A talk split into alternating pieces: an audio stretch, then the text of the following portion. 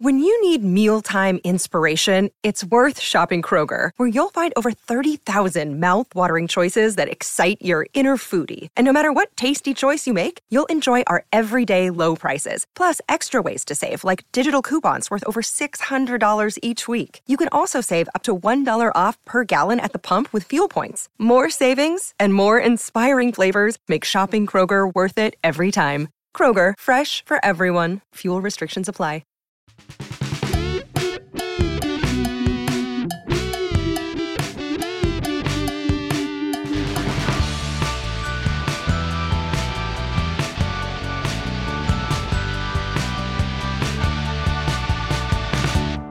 Hail cheaters. Welcome to the Always Cheating Podcast. My name is Josh. I'm here with Brandon. Brandon, how are you? I'm fantastic. Josh, we are live from the Blue Wire studios at Wynn Las Vegas. Thank you to Blue Wire for hosting us here. Everybody here is amazing. For those of you listening on the podcast feed, feel free to jump over to YouTube, search the Always Cheating podcast. You can see us live in living color. We're shooting Yeah. video here in the studio as well. Josh, do you feel like you look good? We Yeah. can see ourselves on the monitor here. I feel, like- good. And if you're yeah, if you're listening to the audio, we already get credit for the download. You know, so you can jump right in, jump right Yeah. over to that YouTube. Right, right, right. So uh, on today's pod, uh, it's going to be the FPL team previews, a continuation of last week's drop where we predicted the Premier League table teams 20 to 11.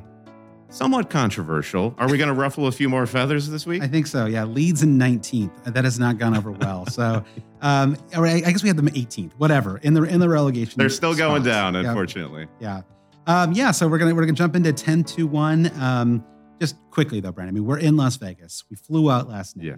Uh, how has the Vegas trip been so far? for Yeah, us? how is it?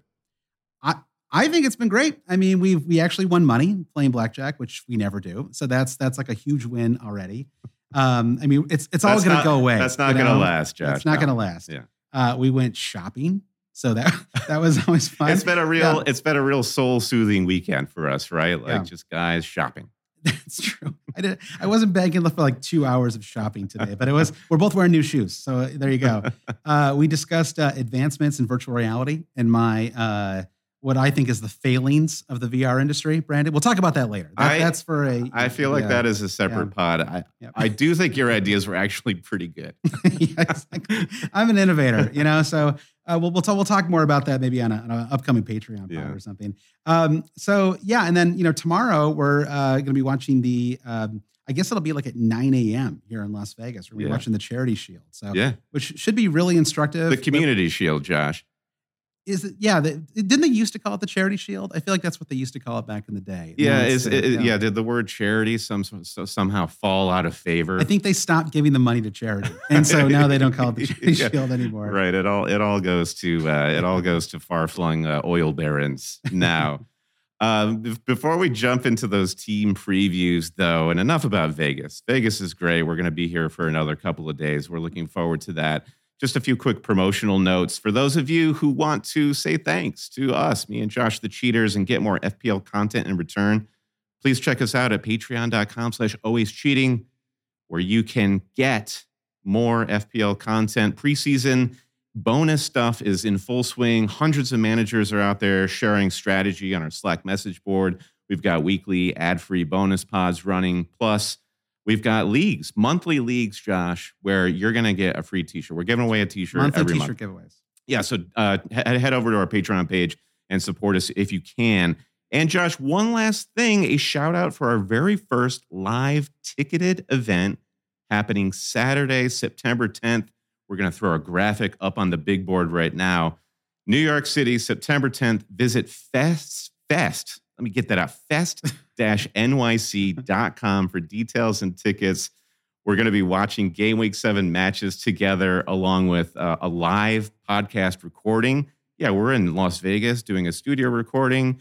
Today, September 10th, Josh, you and I are going to be in Brooklyn with all of our friends and our fans doing a raucous recording. That's going to be fun. Yeah. You can also have a chance to meet Fantasy Football Scout founder Mark Sutherns and Premier League pundit Gianni Buttice, two legends of the FPL game, both of whom are flying over from the UK, along with Ed, who leads the Fest team. We're going to have an FPL quiz, a kick around in the venue's indoor pitch, and so much more. That's fest nyc.com. And we hope to see you all there. Yeah, it's going to be great. I mean, we already have. I mean, it looks like we're going to be well over hundred people at that event, which Yeah. is really exciting. So, Yeah. um, so that's yeah. That, this is like as quick as we've ever gotten through the early episode promo. Well, stuff. yeah, So- because I think if you go back to our teams 20 through 11 team preview, that clocked in at an hour and 50 minutes.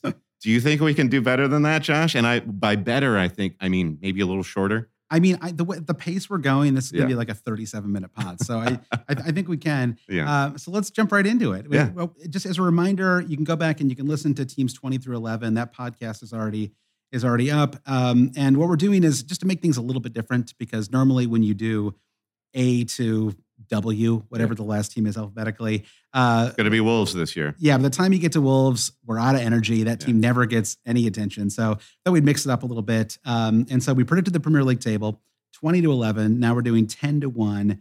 So I think we should just jump right into it and Yeah. do um, do the top 10. So who do we have at number 10? So uh, I feel like, do you want, if you're a supporter of this club, are you going to feel good being at number 10 uh, before we mention the team? Or are you going to feel a little disappointed? Uh, I think, I mean, Crystal Palace finishing in 10th. I, I mean, to me, that's top of the table. I Uh-huh. think they would be, they'd be thrilled. I mean, Yeah. especially, you know, it, so they, you know, basically, sort of quick recap Roy Hodgson, you know, steered the ship for many years, did Yeah. a very nice job. And then Patrick Vieira comes in, takes them to uh, mid table finish, and they were solid offensively and defensively. Um, you know, one, the big, you know, concern going into next season is they lost Conor Gallagher, right? This amazing player, great hair, great energy. Wonderful hair. I Uh, want to know what how he balances how often he washes his hair because there's a certain look you can can't get. wash that kind of hair get some much. like natural grease in there that helps it, uh, you know, sort of stay stay down, stay manageable. You certainly can't shampoo it more than like once a week. I mean, it's it's going to mess it up otherwise. Yeah, you, you, he does mail order for like actual horse shampoo, like horse mane shampoo.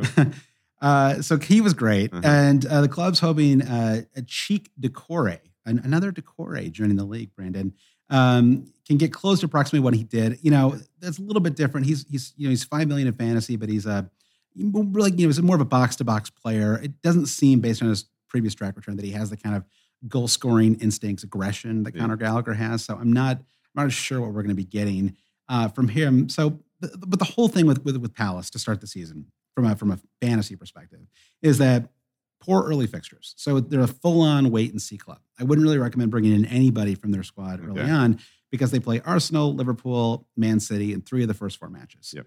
From there, it's not bad, right? So once you get into game week five, but no one's thinking that far ahead right Mhm. now, right? Once once you get to game week five, it looks a little bit better. Brentford, Newcastle, Man United, Brighton. I, I feel like with Palace, if you flash back, what like like eight years ago when they first uh, gained their recent promotion to the top flight, it seemed like ten weeks into the season they were always bottom and like in trouble. And the new Crystal Palace, the current Crystal Crystal Palace under Hodgson now Vieira, you always know that they're no matter how tough the opening fixtures might be, they're still going to be in the mix come the holidays. Yeah, and I, I think there are. I mean, what, what is in the mix? You know, well, not yeah. in, yeah, in the mix for not being relegated, I guess I could say. so who here's who they've got, Yeah. right? So in terms of you know who you might want to target at some point this season, Yeah. uh, you got Will Zaha, perennial, you know, a decade on at, at this point. I think it's I think it was 2012 when Palace first came up. Yeah. Um, so a decade on, he's been there almost the entire time. He had that kind of short spell at Man United, didn't work out, went back. Um, had his best ever return last season, so really shined under Vieira. He had uh, uh, 14, his best ever returns in goals and fantasy points, right? So he had 14 goals last season, uh, 150 total points. Um, this, however, was against an XG of 9.4, so pretty significant overperformance. And then the non-penalty XG was four. It's right. incredible. So, so, so take Pens away. Yeah. He's on four goals last season, roughly, right? Based on what you'd expect him to, Yeah. to get. So But if you look at the Yeah. goals he's scoring, he he has really mastered that uh, bending shot from you know 16 18 yards out he can really pick his spot with his shot which is why i think he can overperform his xg like that Yeah, I think you're right. I mean, I feel like he, um, I don't know. If I, you know, it's like you kind of know what you're getting with him. Like he can bend one from from out, you know, Yeah. outside the box. But it does feel like in general, kind of know what you're getting with Patrick, you know, with with with Will Zaha. Mhm. I mean, I you know, I think the player that I'm kind of most interested in, in line with Zaha, would be um, Eberechi Eze, who Mm-hmm. Uh, had a has had some bad injury problems over the last couple of years. Mhm. Um, 5.5 midfielder though, really dynamic, really exciting. Like I remember the end of the, I guess it was the 2020 2021 season. He, um, you know, really started to shine. Immediately got injured, Yeah. and then looked good when he came back at the end of last season Right. scored twice already in preseason, had uh, four goals and eight assists the previous season. So, you know, there's a lot to like, uh, Yeah. you know, about Eze. I mean, if, And this is when, Yep. when people say they're concerned about Palace because Connor Gallagher isn't coming back. As a, he might play a little bit farther forward than Gallagher did, but he's a great carrier of the ball. I think he can bring a certain level of creativity that will make up for the lack of that dynamism of Conor Gallagher. I hope so. You know, I like Palace. It's you like know, getting that when we, when we, I like the team. I Uh-huh. want, I want to go to Selhurst Park. For anyone who doesn't know, the Ted Lasso TV show is filmed at Selhurst Park. Yeah. So um, it's kind of like, I mean, you know, whether you, I mean, I like the show. Sure. You know, now it feels like because people didn't like the second season, you have to like, Yeah. you know, But like, we're not here to put it, Ted but- Lasso on trial. We're talking about Palace. exactly.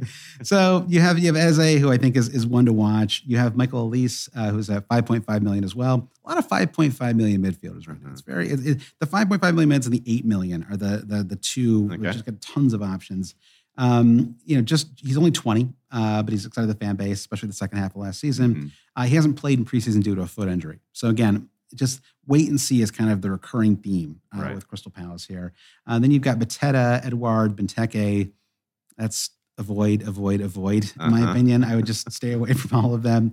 Uh, keeper wise, it's kind of interesting. They they signed uh, Johnstone. Remember Johnstone, the West Brom keeper? I do. Yeah, Yeah. I do. Yeah, Not a bad good. keeper, right?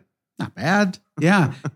But but yeah. you're not considering him for a game week one draft. Well, he's he's been injured in preseason, so I think he's you know it's it's not clear if he's going to be ready by game week one anyway. So I I just sort of stay off, uh, stay away from him. Uh, Doucouré five goals across 117 appearances. This is the Conor Gallagher replacement we were talking about. Yeah. So not really feeling that. What is cool? They signed an American, 22 year old Chris Richards. A lot of Americans joining the Premier League this year. yeah, Chris Richards is interesting because as a follower of the U.S. men's team, don't really know a whole lot about him. He's he's like had precious few caps, but suddenly he's Yeah, he's, he's summited the the Premier League Well, mountain. it's happened to Landon Donovan too. Like Mhm. going to Bayern isn't always the. Sometimes you go to a club that's almost too big. Yeah, you know, right. I mean, Pulis- Pulisic is almost dealing with this right now, right? You know, it's like it's like you almost want to be Clint Dempsey sometimes, Mhm. be like the best player on a bottom half of the table. You want to be Will club. Zaha? Yeah, you want to be. You want to be Will Zaha. Exactly. That's not a bad place to Uh-huh. Yeah. Um, so anyway, was I what was I talking about? Sam Johnstone. yeah. You're talking about Johnstone. What's up with Johnstone? Well, you know, he's 4.5 million. He's, you know, probably going to take the spot from Guaita at some point. But either way, enough worry, enough ambiguity there. Yeah. That's it's just a total stay away from me. Um, defensively, you've got Mark Guéhi, who I think a lot of us really liked, you know, center back who really um, I- you know, played well. I mean, it maybe not reflected totally in the returns, two goals, one assist, 11 clean sheets, but um, you know, I think he's kind of a lock for that team. He's also playing to see if he can get into um, the English team for the World Mhm. Cup. So there's a chance he could be a center back for the Yep. World Cup. It's kind of this you know theme that we're going to see throughout the the fall is a lot of players playing for a spot, Right. you know, in the Qatar World Cup. Yep. Um, I can't remember exactly what. Do you remember what game week it is when the season effectively goes to a stop? I think it's like it's like November 12th is the day, and then I think Okay. it's like game week 15 or something. Yeah, like what that. we have talked about ad nauseum as Americans, as we know, the World Cup does open the day after our big holiday, Thanksgiving. So, yes, but, but of course, the Premier League's got a Yeah. halt to allow all these players to travel, get with their Yeah. national teams, Actually- warm up a bit. is it does it actually kick off that day, or I think it's just that England and the U.S. play that day. Ah, right, right. Yeah. I got you. I got so you. the fr- Yeah. so on Thursday, It kicks off for me then. On- yeah. So on Thanksgiving, we celebrate our freedom from the yoke of English tyranny. yeah. And then the next day, we play them in the World Cup, decide who is the greater country. Sure, It's three be- lions. This only ends one way. We've already great. fought a war over it. Look, can can you quickly go back to the mids, the five point five mids? Because last episode we talked a lot about Pedro Neto and Wolves, and if you're new to FPL, you might be wondering why are we so high on Wolves and Pedro Neto to start when you've got Crystal Palace finishing, you know, like around five places higher than them, than them on the table. And it's all down to the fixtures for Palace and a little bit of uncertainty with the lineup. I also think there's a slot consideration that you can think about. It's a little different than for somebody who's maybe new to fantasy and isn't used to pricing and price tiers and, and sort of working within a budget. You know, in fantasy, if you want to, you know, to bring somebody in a waiver, like in like American style fantasy, you want to bring Mhm. someone in the waiver wire, you just bring them in, right? But in in in Premier League fantasy, you really need to make sure they fit into your price budget. So if you know if you want a 5.5 million player, part of the value of that is they're like 16 options, right? And so you can move very easily from one to the other if somebody kind of takes off. Kind of the same with the 8 million midfielders. Um, whereas you have this kind of weird, like a Bruno Fernandes of 10 million, Mhm. puts you in a weird spot, you know, in terms of like who, what you do with him, what you do with the money left over, you know. Otherwise, but it's kind of nice you can just move right from one to the other with these 5.5. Right. With all that said, stay away from Crystal Palace early on. I, I wouldn't, I would not target them. I would stay away. Um, and I think I'm excited about the, you know, we put them in the top half of our table, but I think we can move on to our number nine team. All right, number nine, Leicester City. Uh, we're placing them at number nine, and I think it's odd because we're more excited about the Palace team. I am kind of down on Leicester, but you do have to appreciate the quality of players that Leicester does have. Brendan Rodgers is a manager who is generally fun to talk about, maybe take the piss out of from time to time. He's, but- he's David Brent. I mean, there's, yeah, exactly. Or Michael But- Scott. Yeah. But you have to admit, through his career, he he more often than not kind of knows what he's doing. So I think Leicester sort of is getting the benefit of the doubt coming out of the preseason, going into the start of the season. We've got them at number nine now. They they had uh, a weird season last in that it was a relatively unremarkable Premier League campaign, but they went all the way to the final of the uh, Europa Conference League Right. and and losing that it's all just sort of like you get to the end of the season for Leicester and you're just like what did we do it all for I think it was the semifinal. the semifinal Yeah. right yeah Even worse in some ways. right yeah at least they didn't even get the the great day out for for the final so if if you if you look now just looking ahead to the 22-23 season for Leicester the preseason results one man emerges and it is Harvey Barnes and uh, shout out to our friends at FML FPL I think that they compared Harvey Barnes to who could be the Jarrod Bowen of this season right. the the sort of under the radar uh, attacking mid who could break out for 18 goals. Uh, Harvey Barnes has already scored uh, three goals in in the preseason. You look at back at last season, lots of injuries for him. He still came out with six goals and can you believe this? 12 assists. I really don't know how he Wow. accomplished that. I had him for like eight weeks and I got like zero goals and zero assists. So I don't know where these this, these 12 assists came from. Yeah, yeah, yeah. So um, uh, the the guys who who have led Leicester in preseason minutes going into the start of the season: Barnes, Dewsbury Hall, we'll talk about him in a moment. Patson Daka, who is he was a new signing for Leicester last season, has basically become a backup to whoever is the preferred striker, whether it's Iheanacho Yeah. or or Jamie We- Vardy. I was excited about Daka going into last season. You were very pro Yeah, Daka. yeah. It's, it's not come to pass, which is not to say that it, it can't. Uh, and Wesley Fofana, who is retur- a returning center back, spent much Uh, of last yeah. season on the sideline with injury. I think with Johnny Evans kind of getting on in age, uh, and uh, Amartey probably not preferred to uh, to have him there. And I'm blanking on the name of the the Turkish center back. Remind me, the guy. uh, Soyuncu? Yeah, Soyuncu. So uh, if Brendan Rodgers had his way, he, he'd play Fofana. He'd start him at center back. Yeah. Uh, and he's shown that in preseason minutes. One worrying note with Leicester is there's not been a lot of action for them in the uh, the transfer market this summer. The only real rumor is that legendary keeper Kasper Schmeichel could be on his way out. Sounds like Weird. Yeah. A weird move. So it, it sort of smacks of something happening in the locker room, and because Schmeichel's uh, so much of his identity, apart from him being the son of a, a probably more famous goalkeeper, is let him being Leicester City's talisman, him trying to rescue the owner and other people from a helicopter crash, from him just making basically just being an incredible goalkeeper. I guess it sounds exhausting when you put it that way. Yeah, yeah, maybe, maybe. he's just he's worn, he's worn out. Yeah, exactly. His tour, his his watch has ended, uh, and if he's got an opportunity to go collect a, a big paycheck from Nice, why not? Where the, that opens a door in fantasy because right now, basically the only playable goalkeeper that Brendan Rodgers has is Danny Ward, who is priced at 4.0. So that is a potential. I, I don't think anybody would recommend Yeah. take Danny Ward as your starting. I mean, goal- if he's the only, if he was the only keeper, sure. I mean. I would be, I would be starting Danny Ward in game week one. You know, a four million starter. I mean, you, You could at least set him as your up. backup keeper because you're not going to find anybody cheaper than that at, at the moment.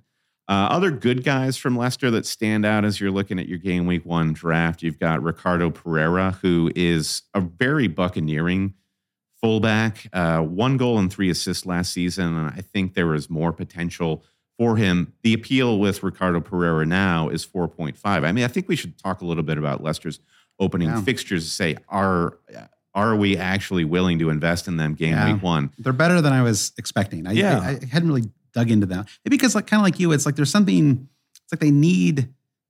They need someone new. It's like yeah, Yeah. the, the lacking Daka. Yeah, you know, like like the the, the Daka sign didn't work out so Mhm. far. You know, So but it was far. exciting that he was in. There was somebody new. Yeah, and I, and you know you need a team like this to have a star. And the question about Vardy, which we can touch upon in a moment, is is he still carrying all that burden on his shoulders? But yeah, to start the season, Leicester are home hosting Brentford, a team that has a lot of question marks. So that feels pretty good. Like I feel very confident starting Sure. Uh, a defender or somebody like Harvey Barnes in that That match. match, that match has Jamie Vardy brace written Yeah. all over it, right? Opening weekend, home Yeah. to Brentford. But there are some curious fixtures in the mix here. Away uh, Arsenal in game week two, home Southampton, away Chelsea, home hosting Manchester United. It's like the home fixtures for Leicester are looking good, and then away is the moment you may want to rotate any gambles that you're making on this Yeah. Leicester squad. I like, by the way, we're using the Fantasy Football Scout fixture rating uh, colors here. yeah, And I like that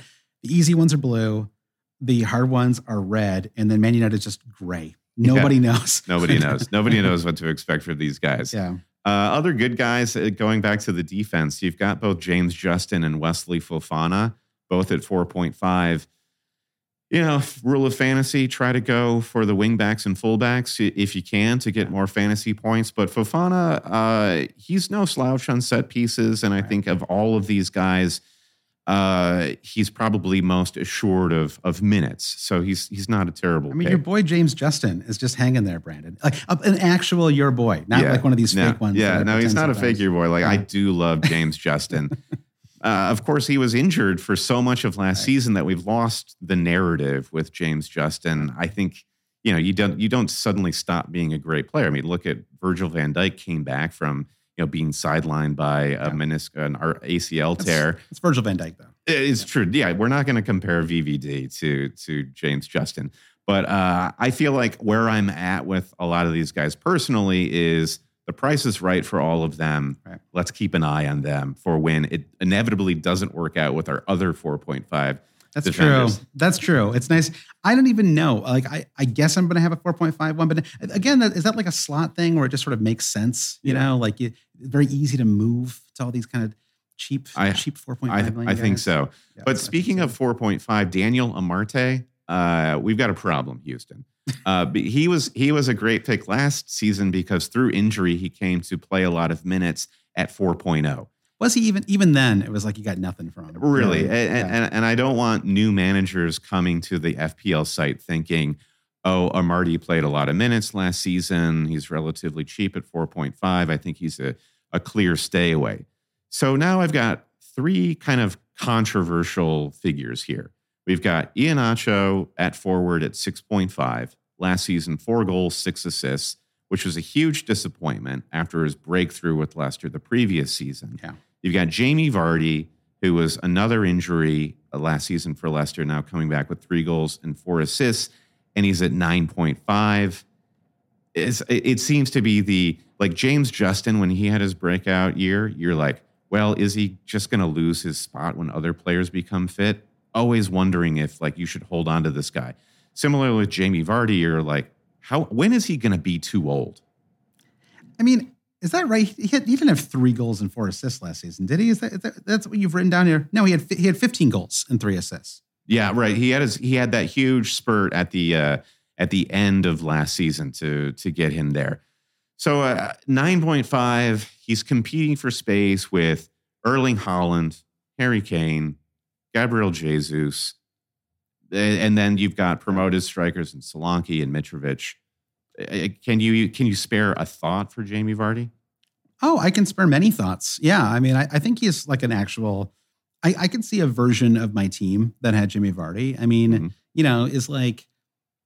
I mean, part of the problem is that it, it's just whether we, we want to have three up front, right? If you want to have Kane and you want to have Gabriel Jesus, can you find room for for a Jamie Vardy is nine point five? Now, there's probably a way to do that. It probably requires you to downgrade in two different spots, right? You turn an eight million midfielder into Marcus Rashford, let's say, Mhm. right? Save one point five, and then you probably just take a premium defender and turn that into something Yeah. cheaper as well, and then you can get there. So it's not, you Yeah. know, it, it can be done. I mean, I think that Brentford fixture is great. I just, yeah, I think in terms of like long term, like structure, I'm not Yeah. in love with it, and so I think that's that's the problem. He's an interesting let's attack game week one and Right. wild card early sort of a pick. So I don't want to I don't want to down talk the Vardy pick because I think there is a viable strategy somewhere in there that is not there with Iheanacho. He's probably going to score in that Arsenal game Yeah. too. Game Yeah. two. The the player that, that, like really confuses me is Dewsbury Hall because he he he seems to have a, a somewhat like hybrid eight six role. He's Yeah. kind of all over the place. Sometimes he looks more attacking. I wonder if he's deceiving me there. One goal, two assists, but I think people expect that he might be more. He's another one who would be trying to play himself into an England World Cup squad. Right. Uh, but some of that Conor Gallagher Yeah. fire, Yeah. you know, gets forward. Right. So uh, I think overall with Leicester, interesting picks. Uh, uh, not terribly convinced with the narrative of the team going into the start of the season. Uh, so you know, I, I'm not going to start with any of these guys. Maybe we've got Danny Warda as my Yeah. backup goalkeeper. I know. It feels like we're like we're at the top half of the table here. we, we started off on kind of a grim note here, you know, Yeah. with with these. I, I think I think in both cases we're just we're looking for some new signings, right? Like Yeah. some like a little more fresh blood, you know, for both them. So and it's hard to say. I mean, you know, we, obviously we can't hold off on these team previews until after the transfer deadline, but I think a lot of these squads will change a fair amount Yeah. uh, down down the stretch. I think Everton is one we talked about last week's podcast. They need some new signings for sure. Um, although Dwight McNeil had a brace today for Everton, so hey, like only 22. I just assumed he was older than that. I could not believe he was only 22 years old. There's old. so much ahead for Dwight McNeil. I mean, he's Future's accomplished. bright. He's accomplished so much so far in his career. Where Well- where else could he go? But he is one of these guys. He's kind of like um, like Patrick Bamford or something. He, you know, Mhm. Dwight, I think McNeil came through the Man United, you know, uh, you know, system, and so Yeah. he's got like he's got like a little bit of a pedigree, and then he's just sort of been hanging out in in Burnley. I'm not sure anybody really shines in that Burnley attack unless you're like a six foot five Right. forward, you know. So I, I think I think he's got some potential. I, I've always liked Dwight McNeil. Yeah. All right. I don't know how we started talking about Dwight McNeil from Leicester. You can't resist talking about your boys. It's true. Uh, let's talk about the next team. Position number eight in our predicted Premier League table is Newcastle Okay. eight. What a turnaround! I mean, this is a team that it looked like they actually, you know, so they got bought by the Saudis last year. Like uh, they're now owned by like a government, basically. Which you know, given where they were at the start of last season with Mike Ashley, who I think owns like a number of sporting goods stores or something like that Sure. in Newcastle, uh, uh, like throughout England. Yeah. Sports Direct. Yep, the name that's right. Yeah, you Yeah. you would know it by the giant Sports Direct uh, banners all over St. James Park. right? So they had the controversial uh, ownership switch that happened, and they they they actually I have to say they bought very smartly in January. They brought in Bruno Bruno Guimarães, and probably not saying that correctly. I think but, you're you know, close enough. Close enough. Yeah, you're close enough. and uh, you know they brought in Matt Targett. They brought in um, Dan Burn, Dan Burn. You know, and a lot of Kieran Trippier. Kieran Trippier, yeah, all smart. Nothing was like insane, Mhm. right? They they weren't like, okay, yeah, we're just gonna spend a hundred million and bring in, you know, some some massive forward who like the club isn't quite ready. to- to, Well, take on how that. where do you classify Chris Wood in that spectrum? No, I mean in terms of like dollar amount, right? They didn't, like, they didn't like Okay. buy Neymar Ah. in January or something like that. right. Yeah. So so they they turned things around completely. We're basically safe by I don't even remember something like April, and this was after they were like dead last in the Mhm. relegation like in, in, in genuine deep trouble. Um, It- I loved how the uh, the conversation quickly flipped from, uh, yeah, this team is in trouble to how quickly can they make the top four in the next decade? Right. And so we have them eighth here, which feels like They're on their way. They're on their way. Exactly. They, but they could sneak into a Europe, European place. That would not be, you know, a total shocker. Um, they have a great start to the season. They play uh, Forest, Brighton, Wolves. You know, we keep saying Brighton's a bad fixture. Is that a, or, or a, a, like a pretty good fixture? I feel like that is not a terrible. Like, like, that is not actually a good fixture. Like I would not want to go to the Amex and play, especially if I was any kind of like Yeah. non-top six. Club. Yeah, the Amex is in that zone of we all talk about it like it's a fortress. Yeah. Uh, we need a fortress index for the Premier League. we do. Oh, that's like then that's future pod content Uh-huh. right there. Kings of the Game Week, Uh-huh. Fortress Index. Yeah, Kit Talk. There's a lot of things we can Vegas do. is bringing out some great ideas in us. All your virtual reality ideas, Josh. And now I and wish now we the- could stop the pod right now and I could just do 30 minutes on where VR should be going. Yeah, guys, just change the graphic to our VR looking ahead graphic. I think that'd be great. so, uh, Forest, Brighton, Wolves, Palace, West Ham, Bournemouth, a lot of, if not winnable fixtures, fixtures where they could certainly score goals, Mhm. right? And, uh, you know, I think they do play Man City and Liverpool, but I mean, you know, we're talking about eight fixtures ahead. There's a lot of, very rarely you're going to see like a, a just a, a clean run of no difficult matches. I think it's about as good a start as, as any other club has. And so I'm certainly looking at a couple players uh, for, for the team. I mean, you have uh, Trippier and you have um, Nick Pope, who signed in the summer. Yeah. And um, Trippier, it's kind of interesting because he, he kind of feels like a new signing because he came in, played well, and then kind of immediately got injured. Um, available for only five million, so a reasonable price. Um, Nick Pope's in the same category, actually. You know, consistently a top asset.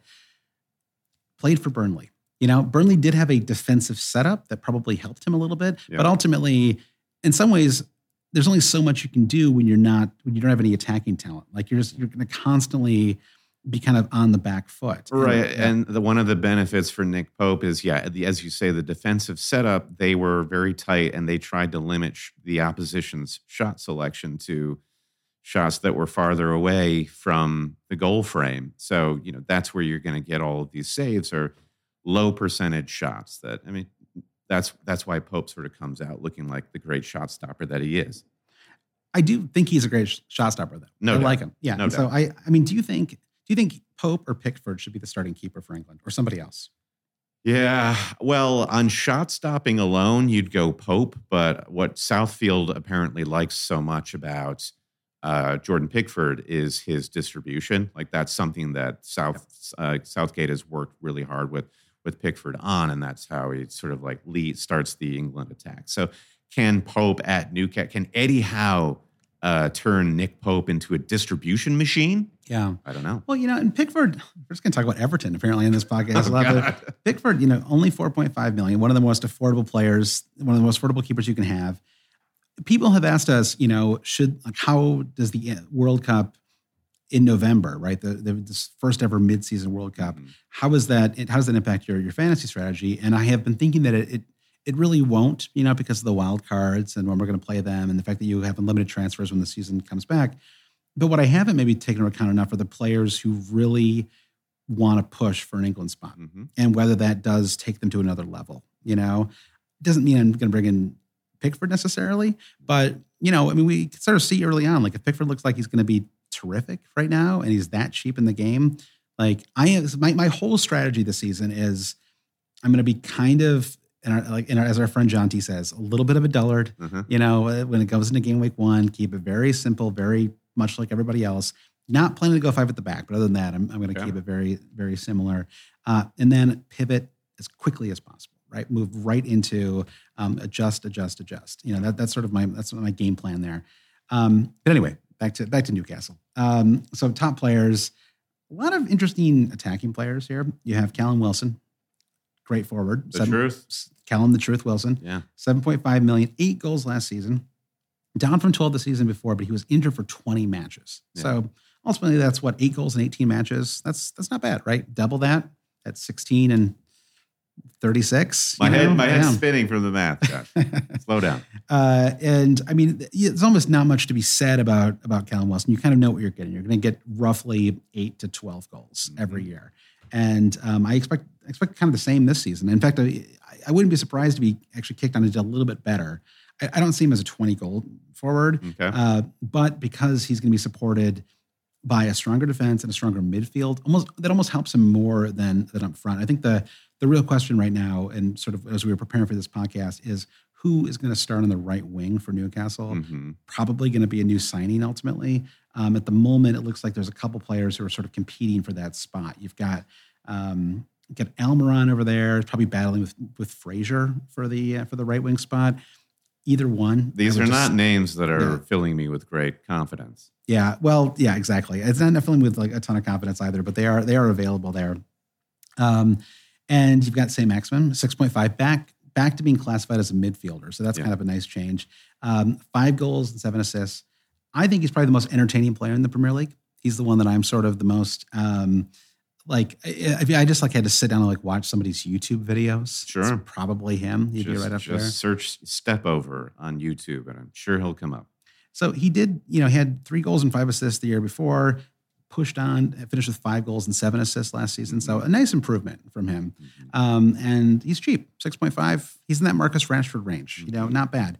Um, Cheapish. I think 6.5 should be cheap-ish because uh, if I'm looking at lots of drafts right now for for myself, 6.5 is the third midfielder spot. Yep. Uh, if you're not going super heavy up top. So, you know, I'm I'm calling you out there. I'm going to say it's cheapish, not cheap. Yeah. I mean, no one has talked about him. I have not heard anybody recommend St. Max for Yeah. a, a- spot in your fantasy team. I mean, I, I don't even know what his what his ownership is Well, right it- now. If you had to guess, is it under 5%?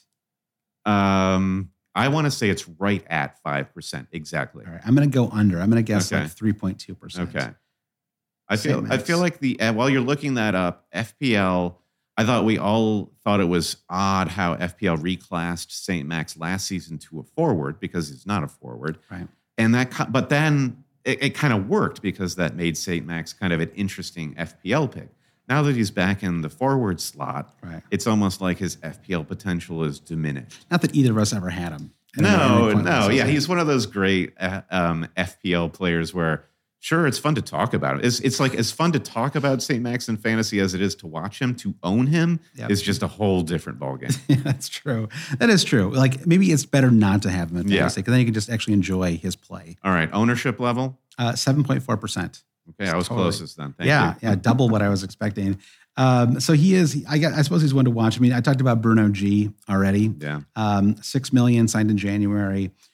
Box to box played probably a little farther forward last year than he will this season. I mean, I think I think if all goes well with transfers with with the performance of players up front, Yeah. he should be doing more of this kind of like link up play. You know, like sort of. I mean, you know, like everybody needs a great box to box to box player. I mean, to to to to be a you know, to, to get a European spot, right? And so that that should be what he does. He was terrific at that last end of last season, both both from like a real world perspective, and then he was also really good in fantasy a lot of the time too. He was really valuable for for some of their some of their double game weeks down the line. So I think he's, I mean, at six million, and the fact that they play Forest, Brighton, Wolves, three of the first four, I don't think he's an insane early pick. Okay. Like it's you have to know that you're not getting a number ten right? And that you're getting somebody who might get goals just because he's so good, Mhm. and not because it's necessarily like yeah, he's not going to get easy goals, like Sure. like like the way like a, a more advanced player might because they're in the right place at the right time. it's sort of a uh, given that we're in Vegas right now at the wonderful Blue Wire Studios in Wynn, Las Vegas. well done. Uh, got to do. Are we are, are we contracted to do like a name check every every thirty minutes? Um, he's he's like a fun double down pick. He's Yeah. a bit of a gamble if Yep. you're if you're looking to have a little bit of a, a little bit of fun and the way you sort of position uh, your strategy a moment ago. The way we're looking at game week one is we're shying away from the gambles, but then come game week two, that's when it's kind of it's on. That's when Yeah. we're gonna throw all the chips down. Exactly, insane. Mm-hmm. I, I like to have it going into game week one. I would like to have one player Yeah. that almost nobody has. It's just more fun for Yeah. me to have at least one one player that I can kind of that that weekend he gets to be my little little Uh-huh, guy. uh-huh. You know, they get to root for. Yeah. Um, so we'll we'll see who that is. Maybe it's Brandon, your boy, Joelinton. You know, it's hard to say. I'm happy to have Joe Ellington, Joelinton in my Your Boy family. I do like. He seems like a fun dude. Classified as a six million mid. Yeah. So he's he's used to be a forward, but he actually it's it's an appropriate classification because they sort of reinvented him. Eddie Howe, who I've always liked. I like a lot of managers, Very in the Premier likable guy, yeah. including Eddie Howe. Uh, and so um, kind of reinvented himself. Maybe he is good now. I don't really know. It's confusing to me Mhm. still. I have in my head that he's bad. And so well, uh, bad, bad as a fantasy pick or bad IRL? bad IRL. Okay. You know, bad LOL. You know, I feel like that's I would push back. I do think he has been genuinely good for Newcastle in that reinvented sort of Yeah, that's six what- role, I guess he's playing. that's what I mean. Yeah. The new version. So Right. four goals and two assists last year, but it kind of wasn't until Howe came in that they Mhm.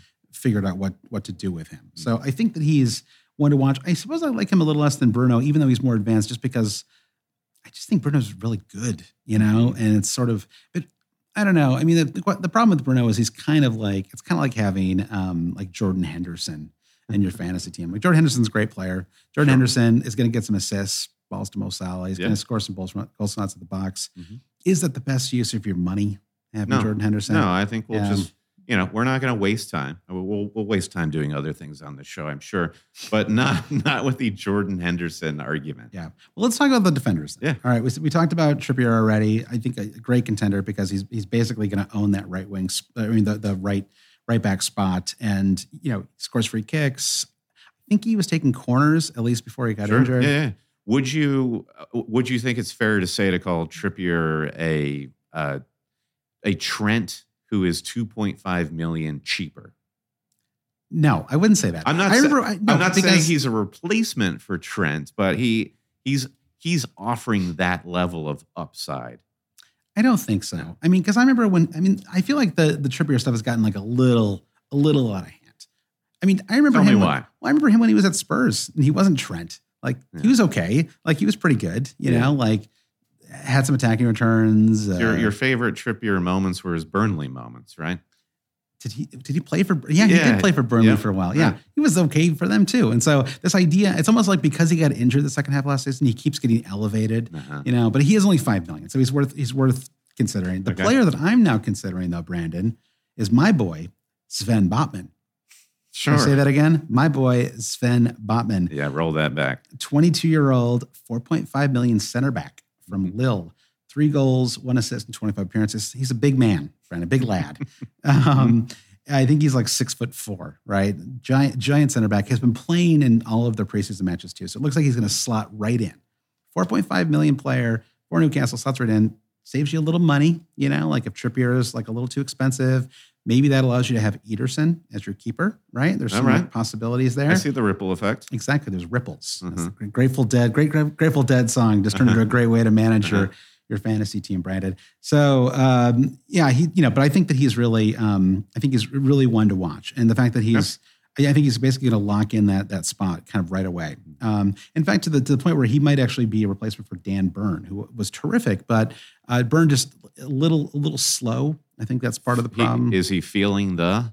feeling the burn mhm. exactly. Yeah, So- I think that's. I like the way this conversation is going with Newcastle, where we started with two teams where we're like, yeah, sure, but you know, no thanks. And now you get to Newcastle, where you see it's like decisions. it's a justifiably complicated uh, decision tree with Newcastle, Yep. which I think means they're going to be a really fun team to grapple with in Yeah. the fantasy season. One final note on Newcastle: Matt Targett was made official. Mhm. Probably my fourth favorite defender on this Newcastle team. So he's Okay. in my, he makes my top four. That's not good. bad. Yeah. Uh, but he's uh, he's classified at five million. If he was four point five, I'd be more excited. Um, but he, um, you know, he's got a little little little bit of assist threat. Um, you know, I just I wish like he and Jack Grealish could get back together. You know, I loved that. I love that duo when they were Sure. at Villa together. Yeah, they are they're overlapping runs. It was so weird to have that being one of the more Hollywood duos. Like, I guess Gre- Grealish is so Hollywood that he needs to be paired with one of the more um, sort of deadpan players in the league. So go on, Matt Targett. Go on, Matt Targett. All right, so is that what does that round out our Newcastle evaluation? One final shout out, Joe Willock. Ah, there's always one more. Five million midfielder, two goals and three assists last year after an amazing eight goal half season performance when he went. I was Mm-hmm. Yeah. he was on loan from Arsenal. It was terrific. Probably helped Newcastle stay up. mhm. And like the ripple effect from there. Like, does Newcastle still get bought by the Saudi government if they don't, Wow. you know, stay up A that last true season? sliding Willock moment. It is a sliding Willock moment. I, I want that as a, um, I want that as like a like a graphic or something like the sliding Willock. We're gonna have to talk to our friend. Uh, our, fr- our Yeah, friend who just just take the movie poster for Sliding Doors, replace Gwyneth Paltrow with Joseph Willock. Uh, it, he, but so it looks like he's probably a pretty good chance he's going to start. He has some competition from from uh, Matty Longstaff. Mm-hmm. So, um, but that that tells you he should be able to push on from there. I mean, Okay. Longstaff should should not be. Well, I don't know. I don't want. I don't want. To, I don't know any Longstaff slander here. So let's Fair, let's fine. move on from from from uh, Newcastle to the number seven team. Who is that, Brandon? Number seven is West Ham, and you know I I- I think it's difficult to put West Ham at seven because they pushed on so well last season and mounted a really strong campaign, both in the Premier League and in the Europa League. And David Moyes has fully made this team his own, and there is just like a bounty of fun attacking talent now on West Ham. A bounty. Yeah. And the the trick with them is they have the worst conceivable start. I guess there is one worst possible start in that they would be away at the Etihad. At least they host Manchester Yeah. City in Worst, game week worst, one. yeah, worst game week one. I think that the actual start isn't so bad. Yeah, right. If you if you move beyond the City fixture in game week one, you're looking at uh, Forest, Brighton, the fortress that is Brighton. Uh, even though they host them, Aston Villa, Spurs, Chelsea, Newcastle, Everton, Wolves, Fulham. Uh, so I think West Ham is it's fair enough to start with the player. I think that they then became become FPL assets of patience because it will kind of be a little bit of a roller coaster Right. with their output, given how all these great fixtures are sprinkled in with some really tough ones. I mean, I think City and Spurs are looking like uh, the big offensive juggernauts going into the start of the season, and we'll obviously talk more. About I love all that. these player or these teams that they played in preseason. I know. Look at Servette, Ipswich, Boreham Wood, yeah. Luton Town. Luton Town, Reading, of course, uh, uh, Rangers. A lot of people are. Club America and Glasgow Rangers are getting a lot of preseason love with the Premier League teams Yeah, and, yeah. and European teams. Um, so yeah, well, how have these results gone? Well, they've gone generally well.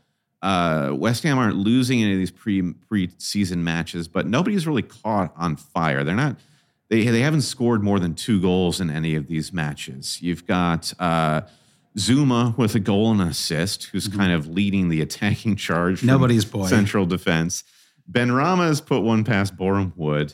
Uh, Bowen got an assist to Vlasic ag- against Reading, and then Thomas Soucek uh, is is Yeah. is two goals in two matches for the to preseason. back to five point five after Yeah. the after the big jump last year. Yeah, and and Soucek is um, always an interesting one for your fantasy radar because he has. Uh, on our flight out to Vegas, Josh, I uh, saw somebody in front of me watching Moneyball, and of course, whenever we talk about Moneyball, we always talk about that scene with the old school um, backroom staff talking about he's got a great body, you know, real baseball body. Yep. And Soucek has, I think, what we call a great fantasy body. He's just very tall, which means he's going to get on a lot of set pieces, and he true. just scores a lot of goals. He's he is exceptional at crashing the box. You know who I saw score a good goal in preseason just today? I was watching highlights. Uh-huh. Dominic Calvert Lewin. It all comes back to Everton. The recurring theme Please of this stop. pod. Please somehow. stop with yeah, this. I can't help it. He's got he's yeah, all right. DCL's got a good good fantasy body too. I'll give him that. Um, all right, so those are those are some names that you already know of. Who are the new signings at West Ham since summer? Uh, Nayef Aguerd, he's a 26 year old Moroccan center back, possibly pairing with Zouma to start. Uh, he had uh, five goals in 66 appearances for Rennes uh, in in League One. Flynn Downes coming in from Swansea, uh, probably uh, backup for somebody like Declan Great, Rice. great name though. Flynn, Flynn Downes. Downes, very much. Uh, definitely sounds like a, a pilot from some uh, from a war. War, war, years yeah, like a the Red Baron's arch nemesis or something. Yeah. Some notable transfers out. Ryan Fredericks, uh, fullback, he's gone. Mark Noble, of course, retired. Andre Yarmolenko, always a woulda, coulda, shoulda. Wish he had a better career at West Ham. Like very enigmatic player when he was on on point. He's he's now off as is uh, David Martin. Good guys. Who do who who do we remember from last year? Did I mean? Uh, so let's talk about Jarrod Bowen. Did you have Jarrod Bowen for any great moments last season? Because he was one Yeah. of the uh, Oh, for yeah. For sure. Uh-huh. Yeah. I mean, I got to him a little late. Yeah. Um, I, w- I I liked him early on, and then you know, it was West Ham were an interesting team last year, right? They got incredibly hot out of the gate. Yeah. Um, I think they really suffered having only one forward, Antonio, and when his form, the, the team rises and falls with him in a Yeah. lot of ways. And, and I felt like when his form dipped, it it, t- it took a minute, you know, Yeah. and then and then and then Bowen sort of took over the attacking. So that's forward. that's where I think we want to go with the Bowen discussion going into the start of the season because eh, how much longer can Antonio's body as as sort of like as as incredible a player and as as fit as Antonio appears he seems to be prone to just losing his legs, losing his fitness. And I think It's if like you Forrest Gump style. if you look at Bo- Bowen's incredible output, sure, I see your Forrest Gump reference. I'm not. I, I will acknowledge that. Uh, if you look at Bowen's output last season, 12 goals, 17 assists. It's kind of as astronomical. It's like it's like Mahrez, Leicester le, uh, uh, out levels of output. Can he keep it up? And on top of that, he's been he's got the supercharged price of 8.5. But yeah, I think going back to that Antonio point, Yeah. West Ham are going to continue to rely upon Jarrod Bowen. And listen, eye test alone, the way he Bowen was scoring his goals, getting his attacking returns, this was these were not flukes. This guy is a great player. He is, and he's way beyond any of these players that you've already mentioned gunning for an England position Yeah. For the World Cup. Oh, it's he's in yeah, for sure. I, I, I think I wish his name was Flynn Downes.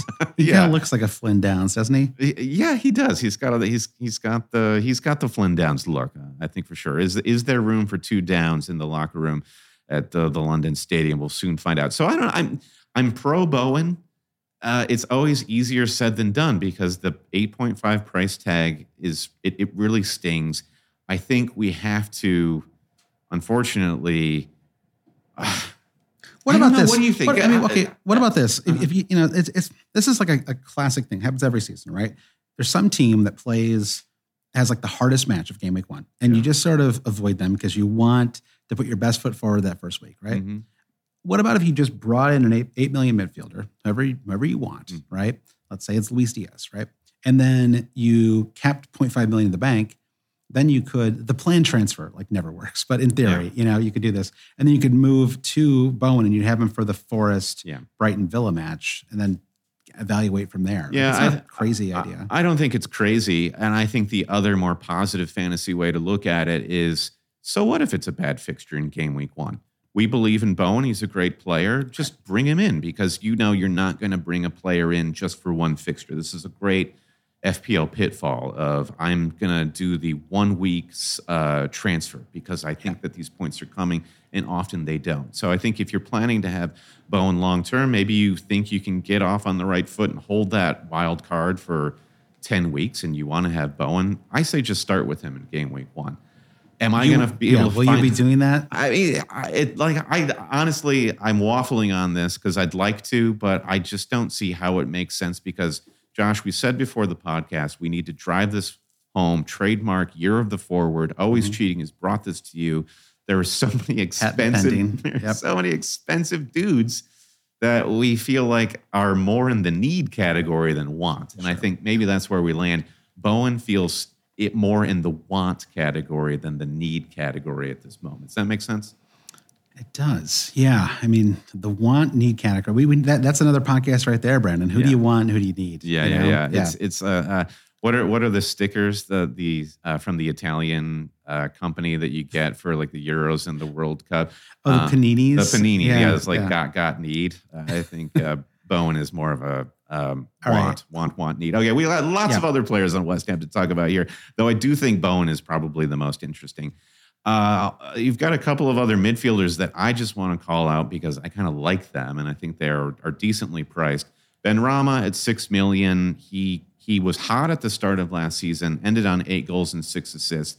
Question mark with him is is did he play himself out of the squad and lose his form? I I think he he, he is a talented player, uh, but I mean, that's literally what he did, right? Last year. yeah, right, right. Which is, which is, I think there is a place for him in any West Ham squad. It's just a matter of he's able to reach out there and grab it. And then I think uh, maybe even more interesting, a, a guy who sort of held on to his place in a more compelling way was Pablo Fornals, and he's 0.5 cheaper than Ben Right. Rama. He finished on six goals and four assists. Uh, he's a, a dynamic player. He plays a little to the left of, of the striker. He, He's good at getting forward. So Benrahma and Fornals, I think Fornals more more so are players we'll keep an eye on. Yeah. Decently priced in the defense is Aaron Cresswell. Now I feel like he maybe he is exactly the same as Kieran Trippier. I think Cresswell is like the Will Zaha of defenders. Okay, yeah, you he's- know, yeah, It's like you kind of know exactly what you're going to get every single season. Yeah. with like incredible metronomic consistency. Yeah. Um, I've got a bad guy category here, and this is just more a personal bias because I'm a lo- I'm a cat lover. Uh, you know, we'll never forget Kurt Zouma and, and what you've Not done. not your boy. Yeah, he's not my boy. You know what you did, Kurt. Uh, but uh, he's he's doing bits in the preseason. He'll probably be one of the starting center backs, and he has. Would Uh, you would you own him? Like if if you know if he's like a you need a 4.5 player, they've got great fixtures, or you, is, is it a principal thing you would just you would never have? I'll state. I'll state here. One thing we didn't mention is uh, the Blue Wire Studios here at the Wynn Las Vegas. It's kind of a fishbowl. We're seeing lots of people walk by here Yeah. in in uh, the Wynn. They're they're waving at us, uh, and I'm going to say to them, as they're as they're looking at me, I will never have Kurt Zouma in my fantasy team. I have pledged that right now Wow. on the Always Cheating. I would podcast. never do that. I would. I, I am. I'm. I'm completely immoral when it comes to uh, Yeah. uh, amoral. I should say, not not immoral. Uh, yeah, but I, I- I think the int- the interest with West Ham right now is is in the attack. I think that's where the value is going to be, less so in the clean sheets, because Yeah. there there could be a, a, a keeper drama, uh, you know, boiling up here. Fabianski, he's on that. He's in that Jamie Vardy category of like how long, how much longer can he hold on to this sort of elite Premier League goalkeeper status? He's he leads the the top flight at, at like I think it's current playing goalkeepers with most pen saves. This often goes unspoken about. yeah. But you've got Areola waiting in the wings, who like his deal from PSG was made permanent this summer, and I think there is you know every every uh, possibility that he makes he he grabs that number one from Fabianski, not to start, but at some point.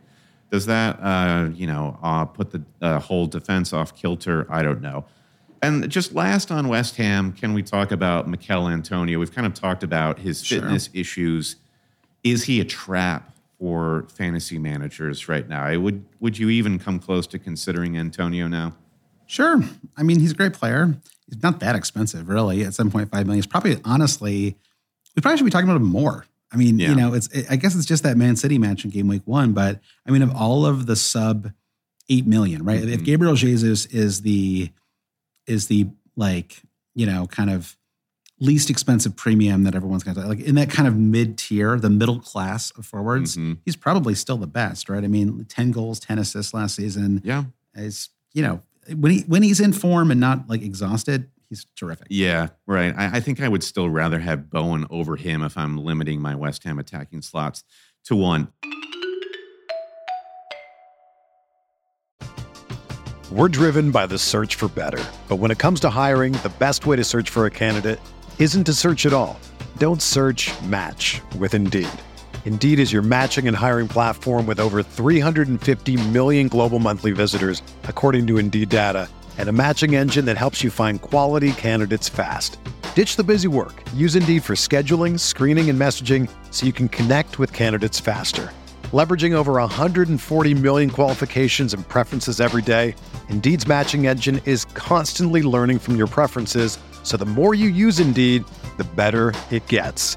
Join more than 3.5 million businesses worldwide that use Indeed to hire great talent fast. And listeners of this show will get a $75 sponsored job credit to get your jobs more visibility at Indeed.com slash Blue Wire.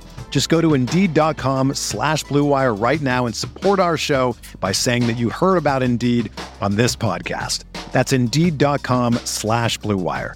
Terms and conditions apply. Need to hire? You need Indeed.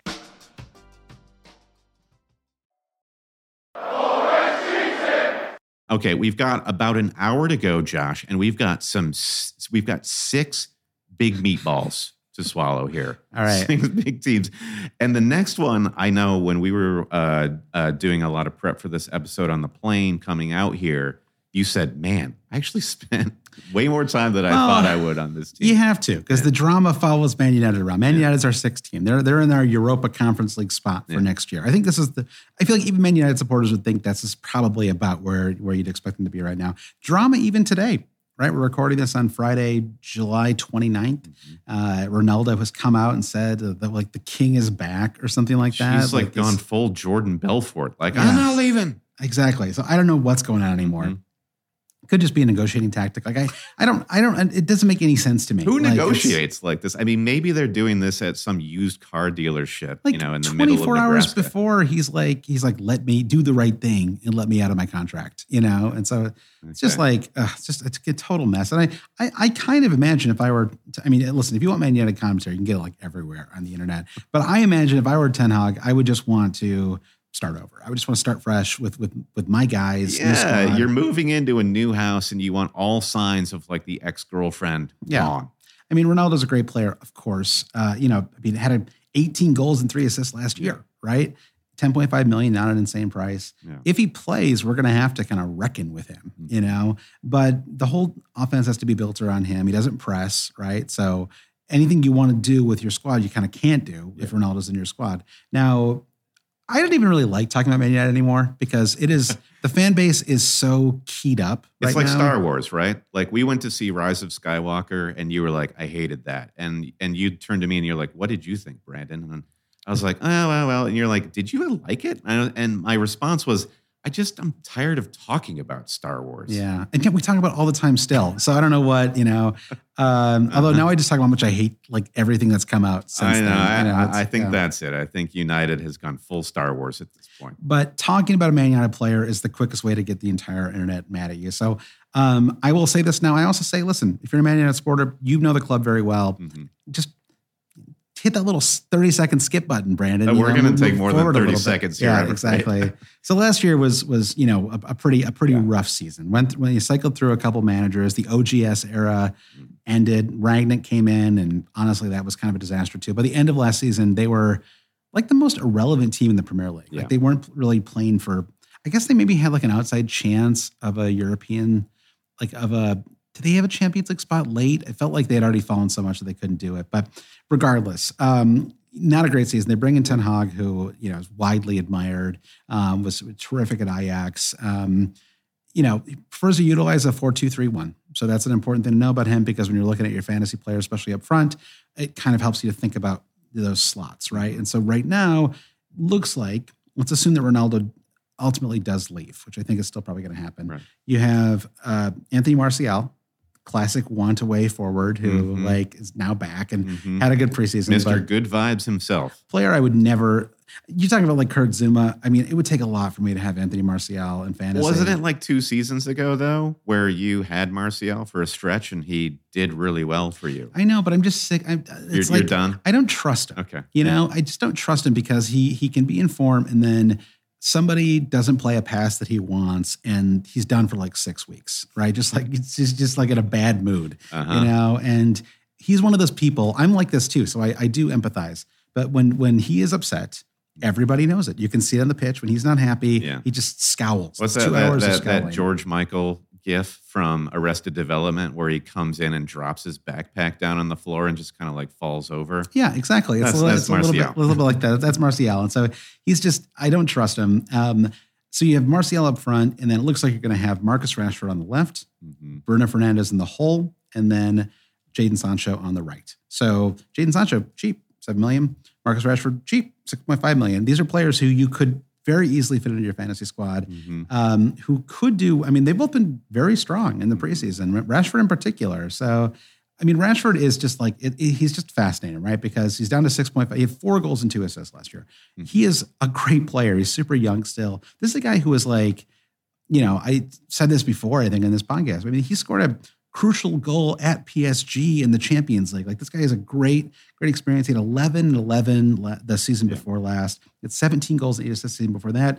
10 goals and seven assists the, the season before that. So he can score, he can pass. He can kind of- Earnest, real Yeah. talk uh, with Rashford is there's just no way to know how much the disaster at the Euros and all of the garbage talk around his off the field good work that he was Yeah, doing. like he's stretched too thin. and how, Yeah. how much does that impact a player with the season? But I'd agree with you.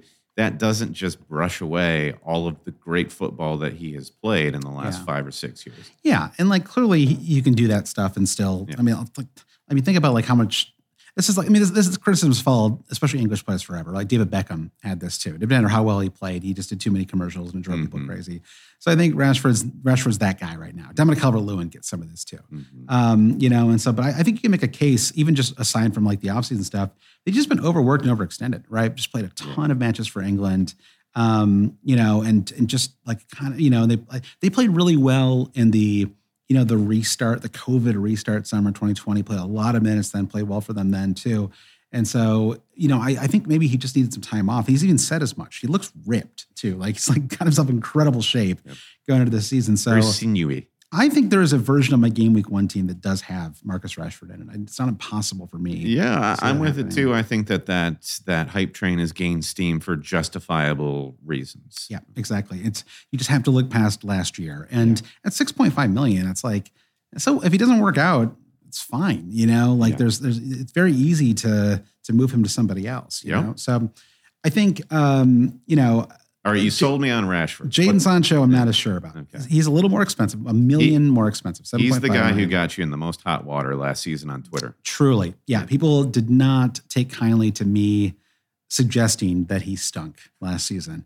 And apparently it was like he was always the the pass to the other player. I don't know. You know, I'm not a big enough fan of Man United to know what he did that was so good. But I, I believe them. Fair enough. you People know? are. Yeah. Uh, I think people would say he's got great movement, great speed, and and he was he was a victim of a team that had not gelled, and so he suffered. There's some sick part of my Yeah. personality that because I know that it makes people angry when I talk You about You just want to double down. I can't help it. You know, everyone, all my friends know this about me. I like to, I like to stick my finger in everybody's, you know, wounds. But do you feel like Sancho is the type of player like if he suddenly gets hot, you really have to consider that?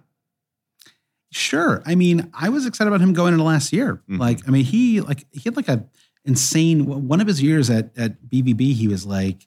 He had, there was like 19 goals and 19 assists or something like that. Like he was incredible, you Yeah. know. And so like it's you know so maybe you know they, we've talked about the Bundesliga tax right, with Erling Haaland.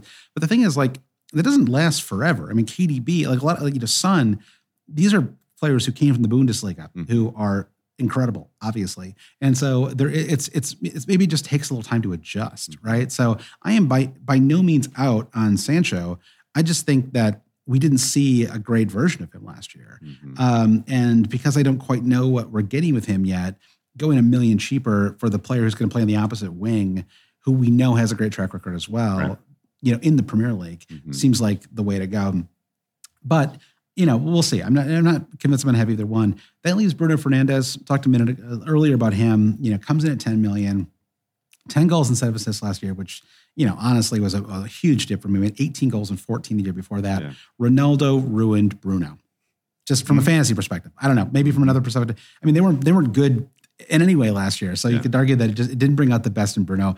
Bruno needs to be the alpha. That's just his Yeah. personality apparently. And Yeah. if he can't, then then you know he just he kind of sulked and Yeah. got a bunch of yellow cards. This is not something work. that's foreign to any sport, any Right. team. Right, There's exactly. usually only room for one alpha dog, and exactly. um, I don't think Bruno uh, like resented Ronaldo. They're obviously you know uh, national team teammates. It just didn't. Whatever his style of play was, Yeah. it didn't work. it's an on the pitch thing. Exactly. Mhm. Exactly. It doesn't who knows what they're you know how, how well they get along off. I'm pitch. sure they celebrate Thanksgiving together every You year. You think so? Wow. uh, with all with all the Wolverhampton players, they all get together and know, they yeah, go to that yeah. local coffee shop that that that Neves and uh, was it Neves and Moutinho? Jota. Jota, Yeah, of course. yeah. Yeah, the Used to- used to Portuguese hang out connection at- again. Uh-huh. to hang out with those guys someday, Brandon. Yeah.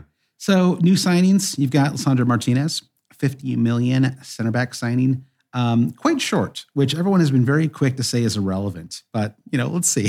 I don't know. I mean, his vertical leap is is the best in the league. I don't know So it's, how like, do you. it's like a Muggsy Bogues Spud Webb level. Like, yeah. yeah. what kind of shit? What what kind of air pockets does he have in his Yeah. shoes? And Is what I want to know. Everyone was like, "Hey, Carlos Puyol is short," and it didn't matter. And it's like, all right, you've compared to like the best defender from like the legendary Barcelona teams. Yeah, you know? yeah. There's a way to say like, well, you know, modern the modern way you play the game is the ball is on the floor much more, Sure. uh, and if if uh, if Martinez's position is better and he Yeah. knows when to tackle, when to step in and cut out the passes. Yeah. cool. I mean, yeah, who needs a, a Ruben Dias or Virgil van Dijk level of uh, giant, giant commanding center back? Plenty of Yeah. teams have won the league without Virgil van Dijk. Okay? That's true. Or Ruben Dias or or Aymeric Laporte. Yeah. No, but I mean, but you know, I, I, it's kind of fun. I'm I'm excited about it. Let's Yeah. see if they, they can make it work. And he's just 4.5 million.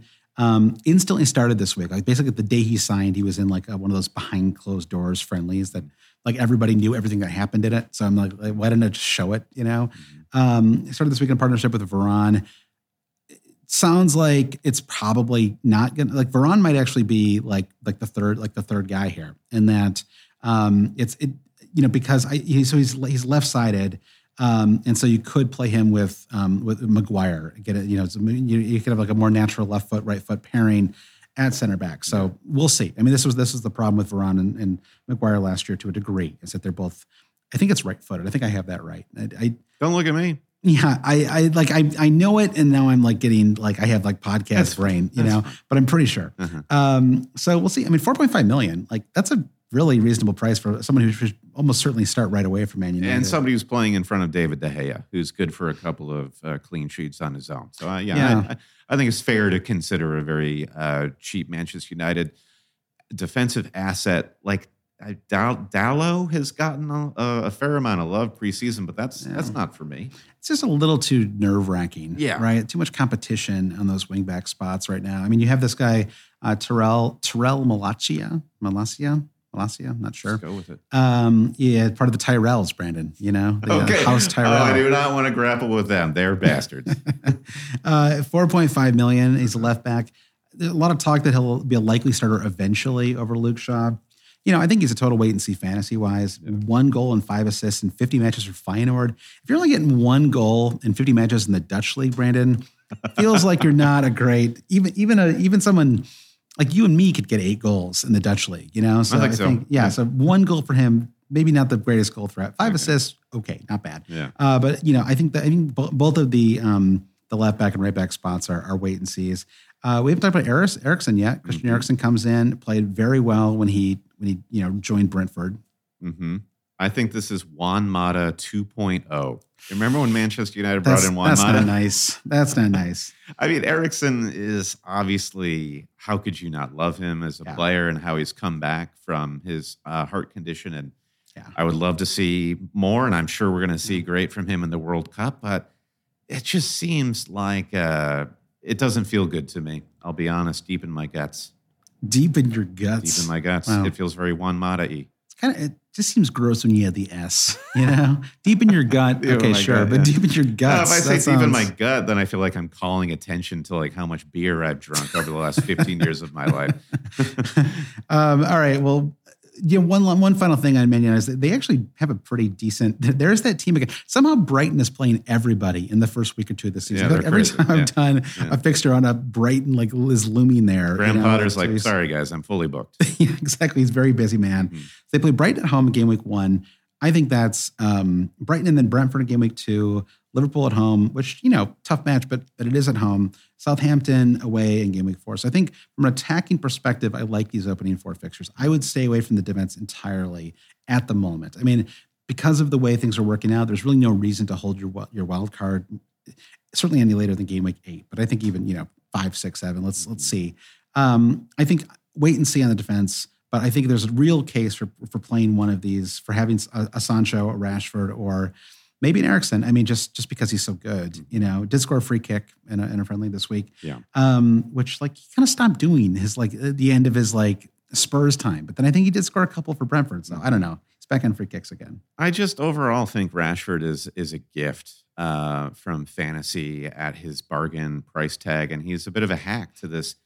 Uh, a hack in a good in like a computer video game sort of a way to this Manchester.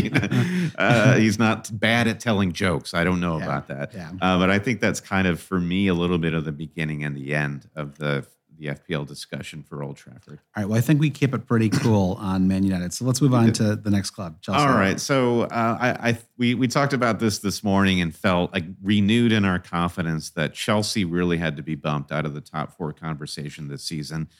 Uh, and we put them at number five. I mean, there's been a lot of turmoil and, and turnover with the ownership changes. And it's, uh, the thing with Chelsea that I I felt was they don't have an attacking star. They, they brought in Romelu Lukaku to hopefully be an outsized presence as Right. number nine. That failed miserably.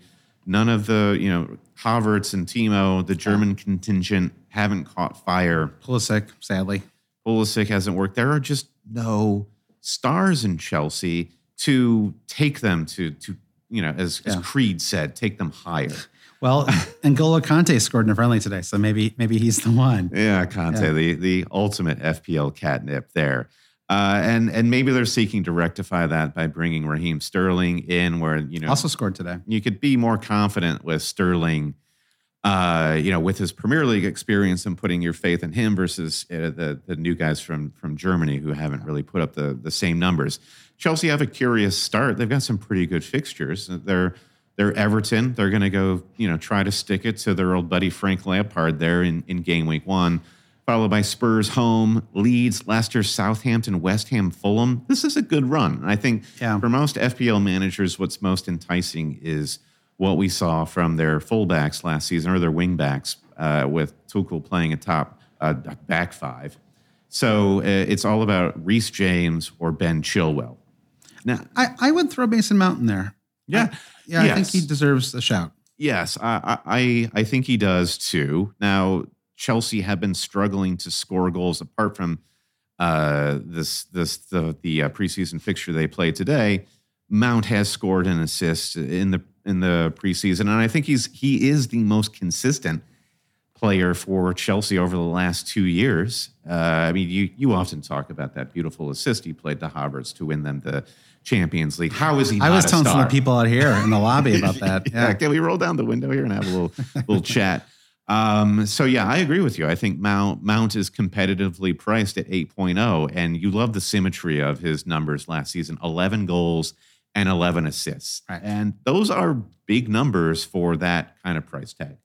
They're great. Like, I mean, I, I, as you're talking, I'm like, why aren't we all talking about Mount as, as like, given the, the incredible run of fixtures, given how solid he was? I mean, Yeah. What in what world does Mount not do something in game week one away to Everton? Like, it's certain, right? Um, yeah, well, you know, as certain it's not as certain as I am that I'll never have Kurt Zouma in my team, but I I think it's good. I think Likely, certainly. Yeah, I, if, I think for these reasons that you're mentioning, you have to maybe give Mount the edge over Jarrod Bowen. Uh, uh, but is is that argument diminished by the the lose the loss of steam in the Chelsea sort of project with this very quiet preseason? Uh, the the new new signings are I wouldn't say they're odd, but Sterling is Sterling is is another enigmatic character. I'll compare him to Yarmolenko, won't I? Uh, but like you go back and you look at Sterling's stats under Pep at Barcelona. Yeah. Combined goals and assists, the most, the biggest number uh, apart from any other Man City player under Pep. Like his numbers were actually incredible for City, but he never had those moments that uh, stuck out in Premier League fans' minds of like de- defining him as the star man at Manchester City. But it is because he's surrounded by so many other amazing players there. So is Sterling coming into Chelsea his time to become that star? And you've got two Englishmen trying to uh, drum up some chemistry or have existing chemistry through the English team ahead of the World Cup. Mount Sterling. There is a world in which this becomes a very interesting FPL pairing. Yep. Uh, uh, but but then going back to defense, that was really all we could rely upon last season. You had Reece James and uh, Ben Chilwell. Now Ben Chilwell, I feel like he kind of outshined Reece James before his season-ending injury. You look back and you know he had just three goals and one assist before that injury to his Right. knee, and then Reece James came back and did what he did. Like he got upwards of 20 points in, in some game weeks. Right.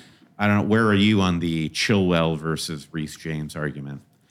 Well, I mean, I just like James more. You know, I like his style. Like, I I think he's got like a. I, you know, like I think I like his goal threat a little bit more. You know, this is like when I went into the bank and I asked them what credit card they recommended, and they said, "This one looks cool, doesn't it?" I want to know mean- about what the cashback opportunities are uh, with. Listen, with I mean, I know that Chilwell got injured, but still, I mean, five goals and nine assists from Reece James is a Yeah. hard thing to just like Yeah. wave away as, oh, Chilwell would have done the same thing if he were healthy Yeah. all season. The unanswered question here is: There are rumors that Tuchel is going to prefer to go back to his uh, his Dortmund Right. setup with Right. four at the back, and Right. and how uh, that going to eat into the fantasy returns when the wing backs become fullbacks? Yeah. How is that going to impact you know Mendy's opportunity for clean sheets? Maybe it means they have to tighten up a little more centrally in the defense, and they're limiting more shots from from the opposition. I just like I don't really know what to say about Edouard Mendy as a pick other than yeah, it seems fine. He's he's quite he's quite decently priced at 5.0. Um, but if you look at the their center backs now, they brought in a Koulibaly from Napoli. He's 31 years old. And the if if you start Koulibaly with Thiago Silva, the average combined age of their starting center backs is 34 years old. I mean, the whole thing with Rudiger doesn't make any sense to me. Like, why did why didn't I just like, like I don't know, like move heaven and earth to to keep this guy? Rudiger gone. Andreas Christensen also gone. So that's another center back option uh, gone. So I'll just like quickly shout out Azpilicueta at five million. He is uh, he's a um, like a Swiss Army man where you they could slot him in uh, if any of their other existing CBs get injured. Decently priced at five million. Yeah. And then Pulisic, uh, I think we put him in the category al- along with Hakim Ziyech, also at 6.0, really impressively priced. Are they going to be at Chelsea come the end of August? Who knows? Yeah. Are they going to catch fire? Who knows? Just not really consistent enough. I think I'm using my six million budget for guys who are more dialed in, locked in starters, and we'll just wait to see if they catch fire. And Yeah. you know, the ultimate trap player here for new fantasy players is Jorginho. Do not be deceived by his output last season with six goals and two assists, all pens. And you know, I feel like his the era of the Jorginho hop, skip, jump pen may be coming to a, You a can close. just go if you go down to five point five million, you get so much more. You Yeah, know, you can get like a number ten on a on a you know talented bottom half club. yeah. Yeah, I mean, I think Haver Havertz is, is I mean, Ha- I mean, every guy in the squad has potential, Mhm. right? You look at Havertz, eight billion forward. Well, maybe you know, eight goals and four assists last season. Ziyech, Timo Werner, Christian Pulisic. These are all players who could break out and have Right. like and have a 15 goal, seven assist season. It would not be shocking with any of them, but it's like, who- who? Like Yeah, it's like right. they have, they've had a, they've had a, both of they've all had multiple years to do it, and they still haven't really done it. So if you're trying to be confident going into game week one, Mason Mount and Reece James feel like the pick. And as you say, Josh, there's lots of potential with all of these Right. other guys, uh, and and you have to take heart in the the fixtures to start. Yes. All right, so that's Chelsea boxed. Let's move into the top All right, four. let's do it. These these All are the big these are the big What- dogs. I think both both IRL life and Yeah. and uh, in fantasy, like they will be great teams. And uh, the logic of start with as many top four fantasy assets as possible. Good rule of thumb. So who do we have at number four? Arsenal, we did it. We okay. moved him into the Champions League. I how, how can I mean- you not be blown away by the summer transfer window? Probably the best summer of any Premier League team. Yeah. Now, granted, winning the summer does not always equal returns, right? We, Yeah. Mm-hmm. we, we know this. This is true in every sport. In every sport, they do these like, you know, the, the winners and losers of the summer, right? Everybody gets graded or whatever. And it often has very little bearing on what we actually, the Tigers had a great offseason by many accounts. They're like the worst team in baseball. So, like, you, who knows, right? What's going to happen here? But uh, another club I support, Arsenal. Uh, we've got them in fourth. I think that there's a lot to like about this club. Now, you know, it is interesting. Like, why did Man City? Why were they willing to part with with Gabriel Jesus and Zinchenko? Like, it, What do they know that we don't know? sort of. It's just like I'm. I was in, like I'm kind of surprised they were both gettable. You know. But with that said, Jesus has been terrific. He's had a great offseason. Um, looks looks really good in the preseason matches. He's only eight million. It's kind of like even if you had questions about him, Yeah. he's so affordable. It's kind of hard not to just go for him, you know. And so that's I I It's just irresistible. it is irresistible. I mean, there's a reason he's like 90% owned in fantasy Mhm. because he's just like, he's cheap. He plays for a, a top club. He's going to be like, he's going to be leading the line. And there's just a lot. And they have good and he's had time to bed into the squad and he's been on fire in the preseason. It's sort of like Yeah. there is nothing that doesn't feel right about it. Yeah, you can check all the boxes. I mean, there's kind of a lot of players who, who fall into this category. I mean, the, the only problem is, do you want to load up with this many Arsenal attacking players, right? Because you have you have Saka, only eight million, again, right in that Mason Mount range, eleven goals, nine assists last year. Mm-hmm. You know, and that was like a, a real improvement on the year before as well. So there's a feeling he could kind of continue to push on, right? You could see like if he if he finished with like you know, 14 goals and 10 assists or something like that. Like, like that was like the return that Juan Mata had a couple of Juan Mata, that there man again. again. but when he's at Chelsea, remember he like had a two, penny. He had two years in a row where he had 14 goals and 10 assists, right? And I, it wouldn't surprise me if we got that kind of return out of Saka, especially if he's on pens, uh, which he was at the end of last season. So 8 million, 11 goals, 9 assists. I, for whatever reason, I'm feeling Mount a little more. I think it's because I already have an 8 million Arsenal player in Jesus that I'm strongly considering. Yeah. And someone spending 16 million on Arsenal attackers feels like too much. Like uh, you know, the, the, so the player I'm looking at, which is hardly um, off the beaten path, is is Gabriel Martinelli, who was just so fun to watch at times last year. Um, he had uh, he's only he's six million, so he's very affordable. Um, he had uh, oh wait, you know what? I was I, why in why in my notes did I put Gabriel the defender and Gabriel Martinelli together? That was not a yeah, smart move. Yeah. Um, but, you can mix and match. Gabriel Martinelli, six million, six goals and seven assists last yeah. year. Um, has been a go-to starter left wing for Arsenal at the you know in the summer. So good, reasonable, you know, and also um, um, the Smith, Smith Rowe. Yeah. Yeah. I, I got there. Uh-huh. Just took me a second. Smith Rowe um, has been injured most of preseason, so very unlikely that he plays um, uh, at least at least you know at the get go. Mm-hmm. And so um, so Martinelli looks like he's got that spot. There's a little bit of talk that um, Nketiah could possibly play a little left wing as well, but I think this is where having five subs this year will make a difference because Nketiah could come in for Jesus or he could come in for for Martinelli. Yeah. And ultimately, yeah, Smith Rowe will be competition there as well. But I think Martinelli is a fairly safe pick early on. Really talented, six goals, seven assists, as I noted before. Um, and he's another player who it feels like there's there's more there's more to come. Mm-hmm. You know, do you like Martinelli? You I think his? I do. Um, I my story has been told about Arsenal. I think it's because I'm spending too much of my time watching my beloved Martin Odegaard that I'm not st- seeing so much. What Martinelli I don't even have in my notes here. That's, I noticed yeah, that. Yeah. I really noticed that. No, I like Martinelli, and uh, he plays with that level of uh, verve and, and, confidence. We were just talking about confidence as fantasy managers. Like, yeah. if I could manage my team the way Martinelli plays down the left wing, like he he he wants it, and I like that. And you you you want the hungry, selfish, confident player in your fantasy squad. Interesting. Does that mean your fantasy style is box to box?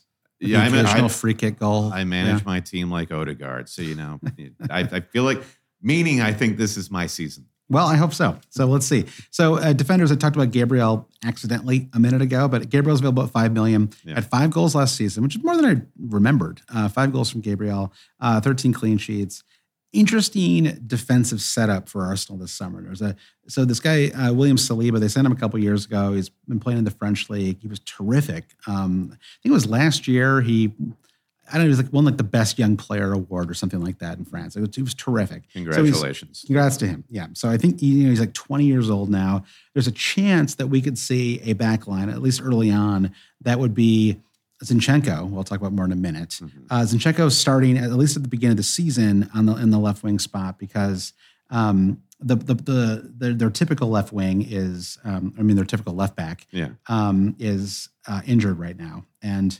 classic podcast I forgot his name for a second Kieran Tierney yes, Brandon famous so, famous Scottish bloke so Tierney Tierney's battling injury almost certainly won't be ready to start in game week one so Zinchenko is just interesting in fantasy in general right because he comes in at five million everyone thinks he's going to play out of position, which I think ultimately he will in a good way, right? That he'll mm-hmm. play, he's classified as a defender, but he'll play more like a forward yeah, and kind of right. keep moving. So suddenly you're getting more points for his goals, uh, et cetera. You're getting the clean sheet points as well for somebody who's playing as a midfielder. That, exactly. That is what we hope happens in the future. He could end up with like insane ownership at some point. So, you know, Zinchenko uh, had four assists last year, but it's really almost – it's more like you have to look at what he did for Ukrainian national team to kind of have a sense of what we could be getting from him.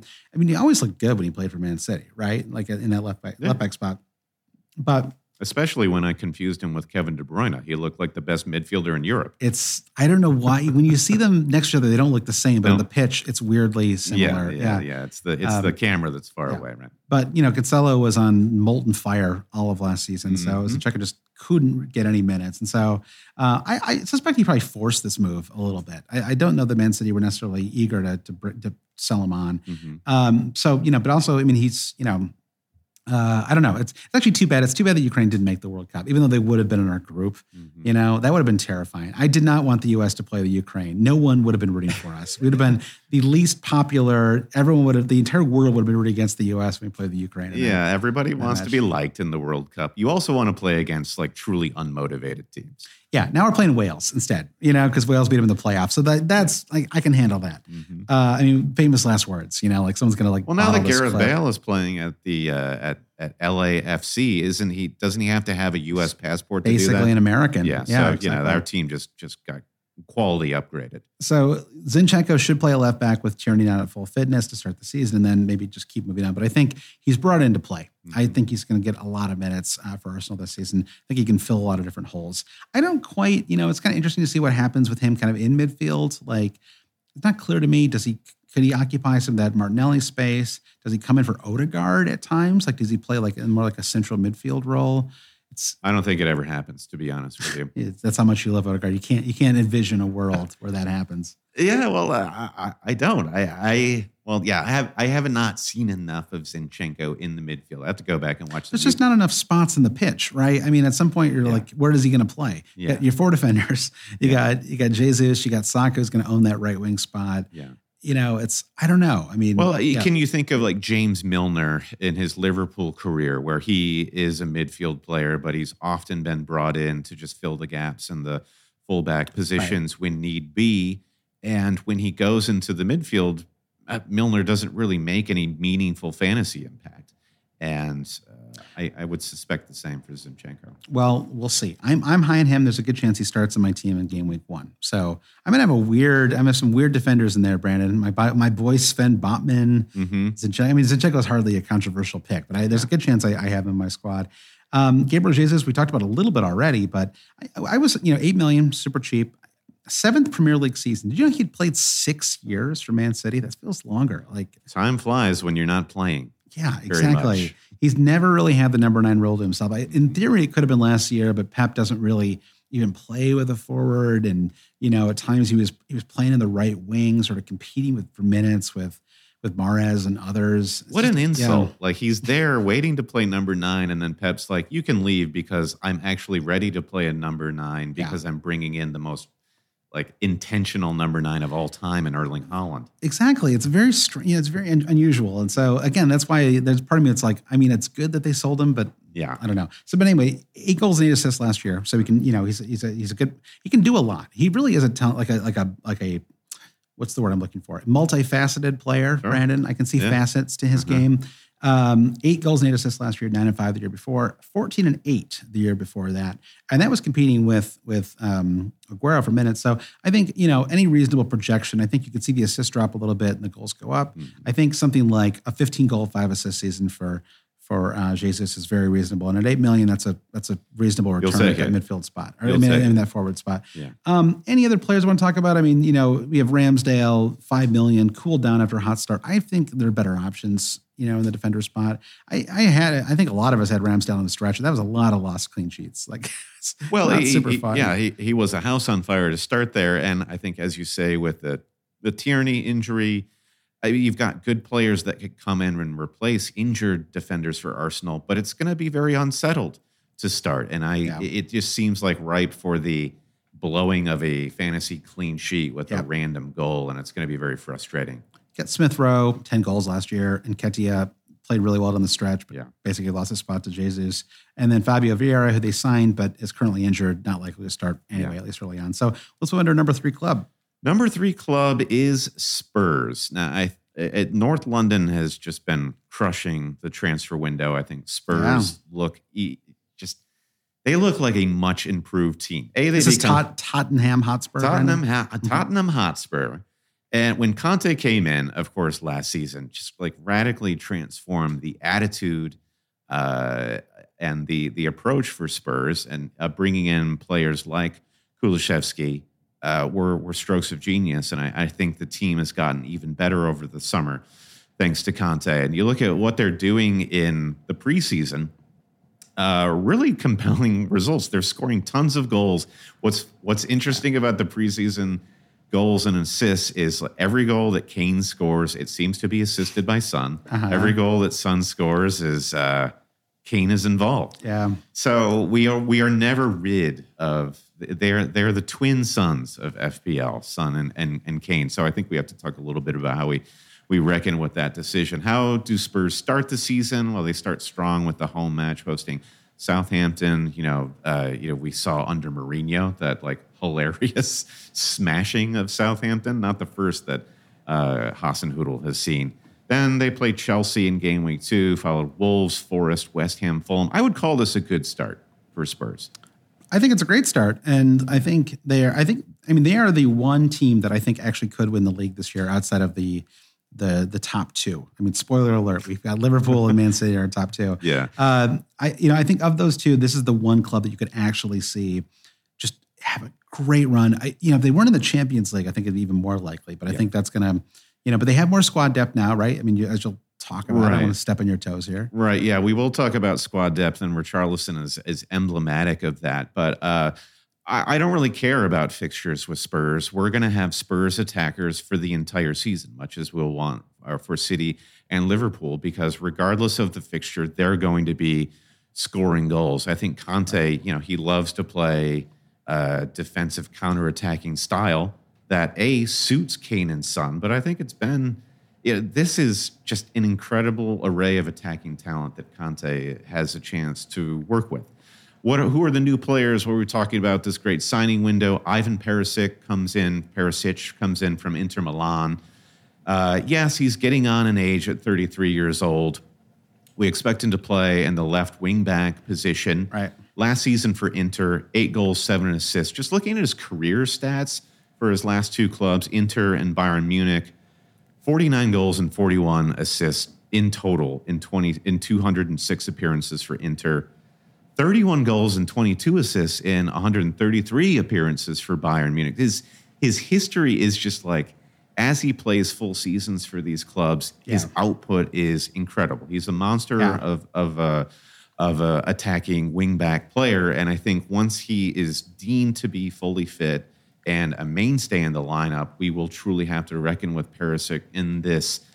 Uh, Yeah. Much like I'm going to have to reckon with the So, like, pronunciation of to bring name. all your numbers together, right? I mean, you're basically talking about a, a 5.5 million defender with 80 goals and 60 assists in his last 300 appearances. So the Pretty skept- solid. yeah, the skepticism around him going into game week one is how how quickly can he bet into the system? How fit is he? Conte wants to play just like a very athletic style. So for me, I feel like I'm going to try and work around Perisic before Yeah, me too. before we start the season. But there he is. Great, great pick on the on the whole. Richarlison comes in. He's priced at 8.5. Uh, talking about uh, Spurs with last year's FPL winner, Jamie Pigott. He's a massive Spurs fan. And he thought, yeah, it's not out of the realm of possibility that Richarlison doesn't start every match, even though he comes in for a Yeah. huge fee. I just think there are so. It's not like we have to talk. We not, we don't have to diminish Richarlison. All we have to do is say uh, Kulusevski is 0.5 cheaper, and also Son and Kane. These are the these are the guys that we need to worry about. And I don't Yeah. think there's enough value with Richarlison here to say I'm going to get a Spurs cover at the cheap cheaper price of 8.5. Be nice to see Kulusevski's name pop up in some of these preseason returns. You know, I, a lot of people are talking for him, but I, I, I would like to see him come. I, I don't put too much stock in preseason. I really Yeah. don't. But it would be nice if like he had popped up with like a random hat trick in one of these games. You know? Yeah, did the full Darwin Nunez. Yeah. Exactly. Uh, Clement Leng- Lenglet. You got some uh, nice rhyming going on uh, with this uh, center back coming in be, from that could be Clement Lenglet, right? Clement Lenglet, uh, on loan from Barcelona. Uh, interesting uh, rotation probably happening with the center backs. I mean, honestly, how long was Eric Dier going to be able to hold down that position? Yeah. So you could see uh, maybe it is Romero and uh, Langley. Lenglet. I'm going to need to get some guidance on that one, starting in the center back position. Uh, and Jed Spence, I think this is the guy because uh, he's priced at 4.5. Uh, he spent last season at Forest, coming up through the uh, championship playoff on loan from Middlesbrough. Really young, 20, 21 years old, uh, plays on the right back. But um, he uh, he's just really athletic. He fits that Conte mold, and I think if as soon as he fits into the uh, starting the starting lineup, he's going to be maybe maybe a must have. Okay. Uh, so Jed Spence, wa- watch watch for him. Uh, and yeah, what more do we need to say about Harry Kane and uh, Son Heung Min? I think it's really how much how much do you want to pay? Yeah. And for me, I'm a believer in Harry Kane. I think that the uh, just looking at previous seasons, it just seems like an anomaly that Son's going to finish with more points Yeah. than Kane. And the fact that I can get Kane at 11.5 is really all I need Yeah. to know. So Kane is my guy to start uh, this season. I mean, given that they are basically trading goals and assists in the preseason, are you going to spend any time trying to pair these guys together in a game week one draft? people have made an argument for it. I don't think it's terrible, but no, I, I, I, I'm looking at Kane as well. I mean, at this point, like the the momentum has shifted so far towards Kane that part of me wants to go with Haaland now, who is like suddenly like the less popular of the options. But I'm kind of looking at Kane myself, especially because he's just been so strong in preseason, which hasn't always been the case with him. Um, all right, Brandon. Well, I, I like this. I think, like you said, what, what more needs to be said about Kane Sense? Let's move on to our number two club. Yeah. In the top three, this is why we got to do. This is why it's actually useful to go up because when you end with these clubs, we all have strong thoughts already, and everybody Mhm. here. But uh, Liverpool, you know, good season, right? They won two cups, um, made it to the Champions League final, kind of ran out of gas at the end. Same with the Premier League a little bit. You know, they sort of maybe maybe this last year probably was the year for them to to get their second title under Mhm. Klopp and did, did, didn't quite pull it off. Um, now Mane is off. Alisson and Jota are currently dealing with injuries. Um, great start to the season though. Fulham, Palace, Bournemouth, Newcastle, Everton, Wolves. I mean, it's really hard not to see a way where you don't have three players from Liverpool to start your season. Yeah. Um, you know, now that Alisson's injured, I may be a little less excited about the Robbo or Van Dijk, who I've been sort of like, like why? Van Dijk is just so incredibly consistent. Why and- not Van Dijk? I, I guess it's just that they're too close in price, right? You get a little more, but you know, you have Trent, Robbo. I mean, it's even it's funny to even talk about these players, right? Because we all know so much about them already. Yeah. But Trent Who is you got, who you yeah. got Josh? But I think is the question. Yeah, I think the I mean, the, I will note though, Trent. I mean, it's it's like it. You know, I was sort of like maybe I won't have Trent early on, but it's just a reminder that he finished third overall in points last year. Third, all players, every single player in the Premier League finished third, uh, and he's seven point five million. Everybody else who has done that kind of return is like eleven or twelve million in the game. So you get like a five million discount on on him over everybody else. How can you not have that player? It's very hard to build an argument. And Robbo finished eighth overall in points, right? He's at seven million. He's even cheaper. And and then you look at Van Dijk, he's only two points back of Robbo. So maybe you just have those three players. I don't know. But then, of course, you have Mo Salah, uh, you know, 13 million, 23 goals, 14 assists. Yeah. The unquestioned alpha now with Mane Gans, So he should do even better. Like he could have like 37 goals this year. Yeah. And they play Fulham in game week one. He's the clear captain. For He's going to go week full. Mitrovic. 43 goals, I predict. Yeah, exactly. You got Jota, maybe eventually. Yeah, the Mitch, it could be a Mitro season for him. Let's see. Uh, Jota did have 15 goals and seven assists. I mean, but no one's really talking about him because of Darwin Nunez. He's now a nine million forward as well. And it's just it's not totally clear how many starts we're going to get from Jota. Even last year when he was great, he wasn't necessarily the most consistent starter, um, which didn't work out too badly in fantasy. But it's risky. You know, I want you He want fits in so well with Klopp's style, but yeah, uh, Yeah. minutes continue to be it. And because he's not fit to start the season, it's like losing ground. It's Yeah. like we, we always talk about what's the work from home policy versus going into the office. Are you are, are, if you go into the office, do you have a better chance of getting a promotion now? Yeah. And and Nunez is going into the office, whereas Jota might be working from home. Exactly. So Nunez, nine million forward, four goals, and a recent friendly, as everybody seems to have known and talked about it. It perked everyone's ears up a little bit, you know. Uh, something about Blake Bloomer, in my, you know, I mean, to my eyes anyway. He's um, 23, but he's only had two years in top division football. Um, really exploded the last couple seasons at Benfica. He had 26 goals and 28 league appearances last year. That was actually he was a little injured at the start of the season, so he kind of came in late. But 26 and 28 is insane. No matter what league you're you're talking about. Um, so he is he's really promising. I think because Luis Diaz, the player that I really like, is available at eight million, classified as a midfielder, so Luis would fit into your team. Um, also easier to move to other players if it doesn't work out. Yep. Um, he had four goals and three assists, which doesn't look that impressive. But you got to remember he came in in January and he was competing with Mane and Jota for spots.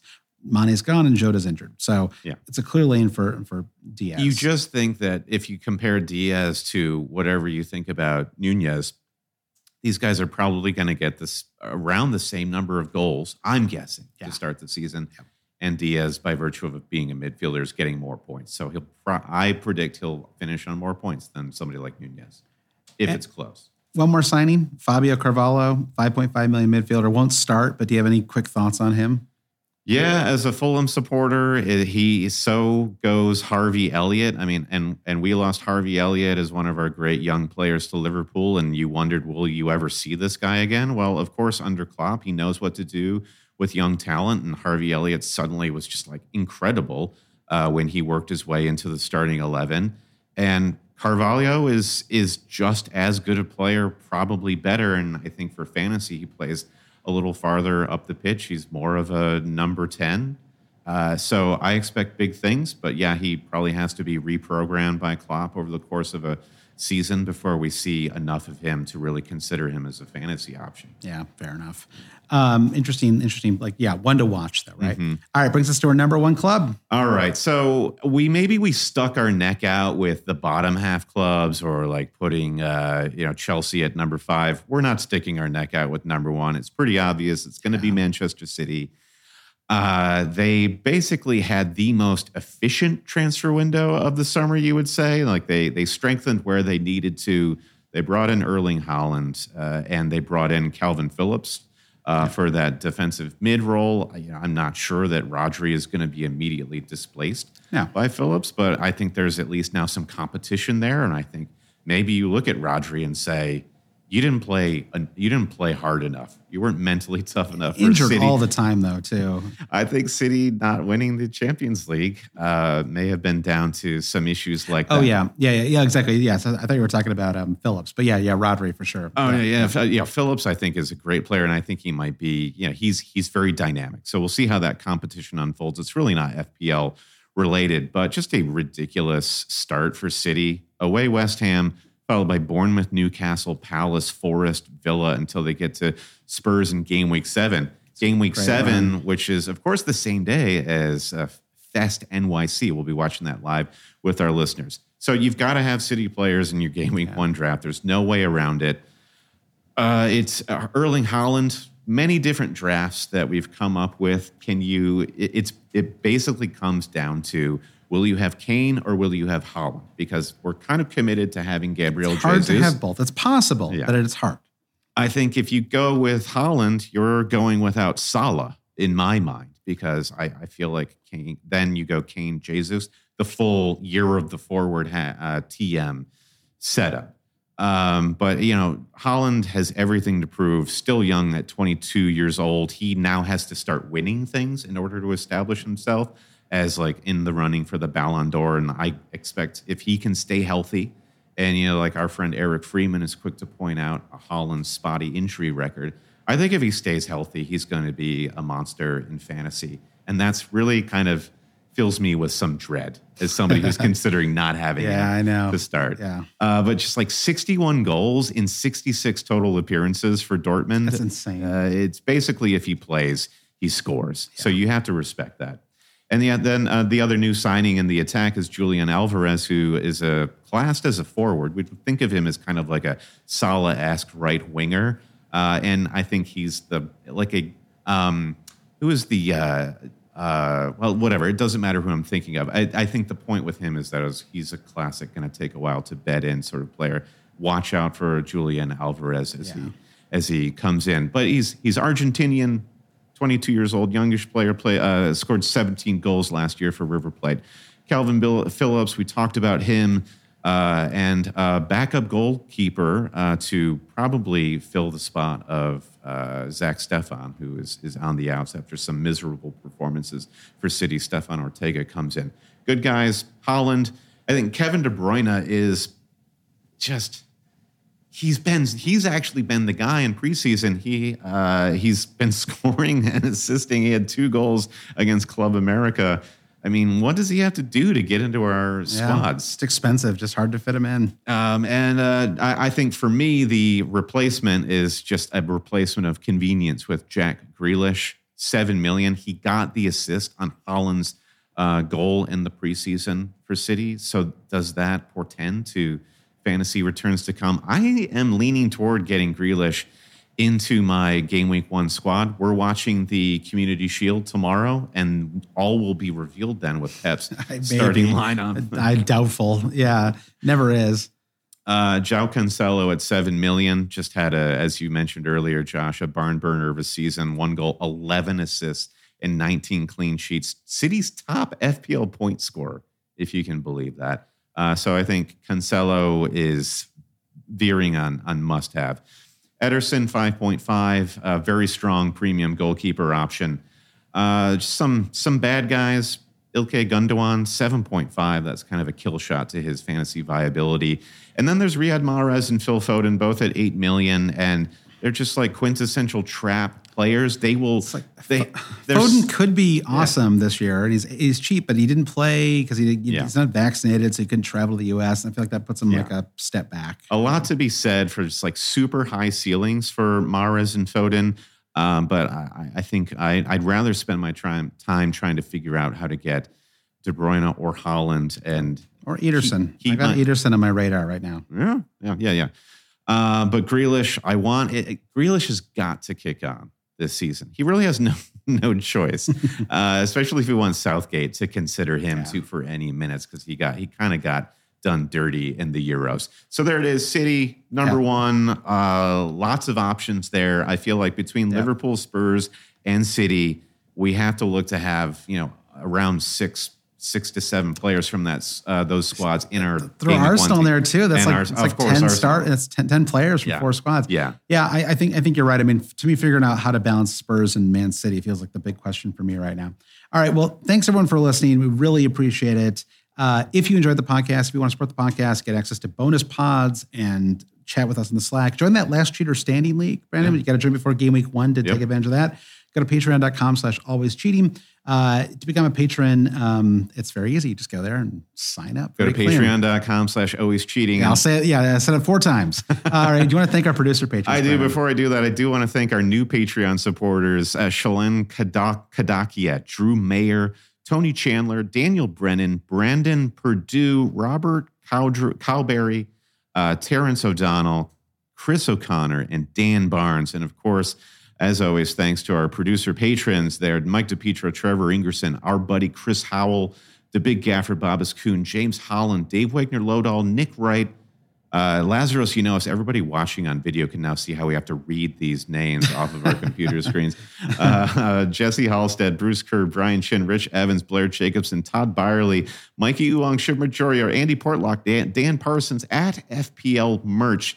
Uh, we want to shout out at FPL Merch for cool things that yeah, he's we'll, doing. We'll talk more about him in the next. All right, yeah, coming up. Kerry Swanson, also producer. Jefferson Turner, managed by Lasso. Francis Mann, Sam Shower, Jeremy Spiker, Caleb Robbie, Lee Hickman, Velger Paulson Kruger, Alex Holcomb, James Keatley, The Saint, Bob Fox, Craig Jackson, James Conroy, and our newest producers, Shalin F. Kadakia and Terrence O'Donnell. Rate, review, subscribe wherever you get your podcast. Follow us on Twitter at Hell Cheaters. Uh, go to Instagram, see what we've been up we've been up to here at the Wynn Las Vegas and the Blue Wire Studios. For all this information and more, visit our website alwayscheating.com and remember check us out at fest-nyc.com for an event happening uh, in New York City on September 10th.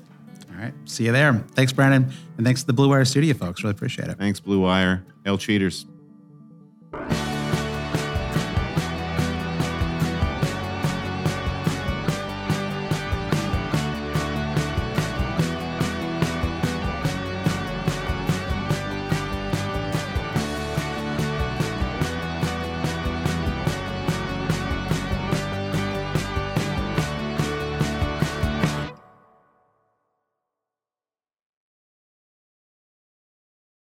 Everyone is talking about magnesium. It's all you hear about. But why? What do we know about magnesium? Well, magnesium is the number one mineral that 75% of Americans are deficient in. If you are a woman over 35, magnesium will help you rediscover balance, energy, and vitality. Magnesium supports more than 300 enzymatic reactions in your body, including those involved in hormonal balance. From functional medicine doctors to mental well being and female hormone experts, we all know that magnesium is the one mineral to improve all aspects of well being and health. But which one? Magnesium Breakthrough from Bioptimizers, the trusted choice recommended by leading experts with seven best absorbed forms of magnesium to ensure your body receives the support it needs for overall well being. Go to bioptimizers.com slash balance today and use code BALANCE10 for 10% off. Support your journey to wellness at B-I-O-P-T-I-M-I-Z-E-R-S dot com forward slash balance. Magnesium Breakthrough from Bioptimizers, your foundation to optimal health and vitality.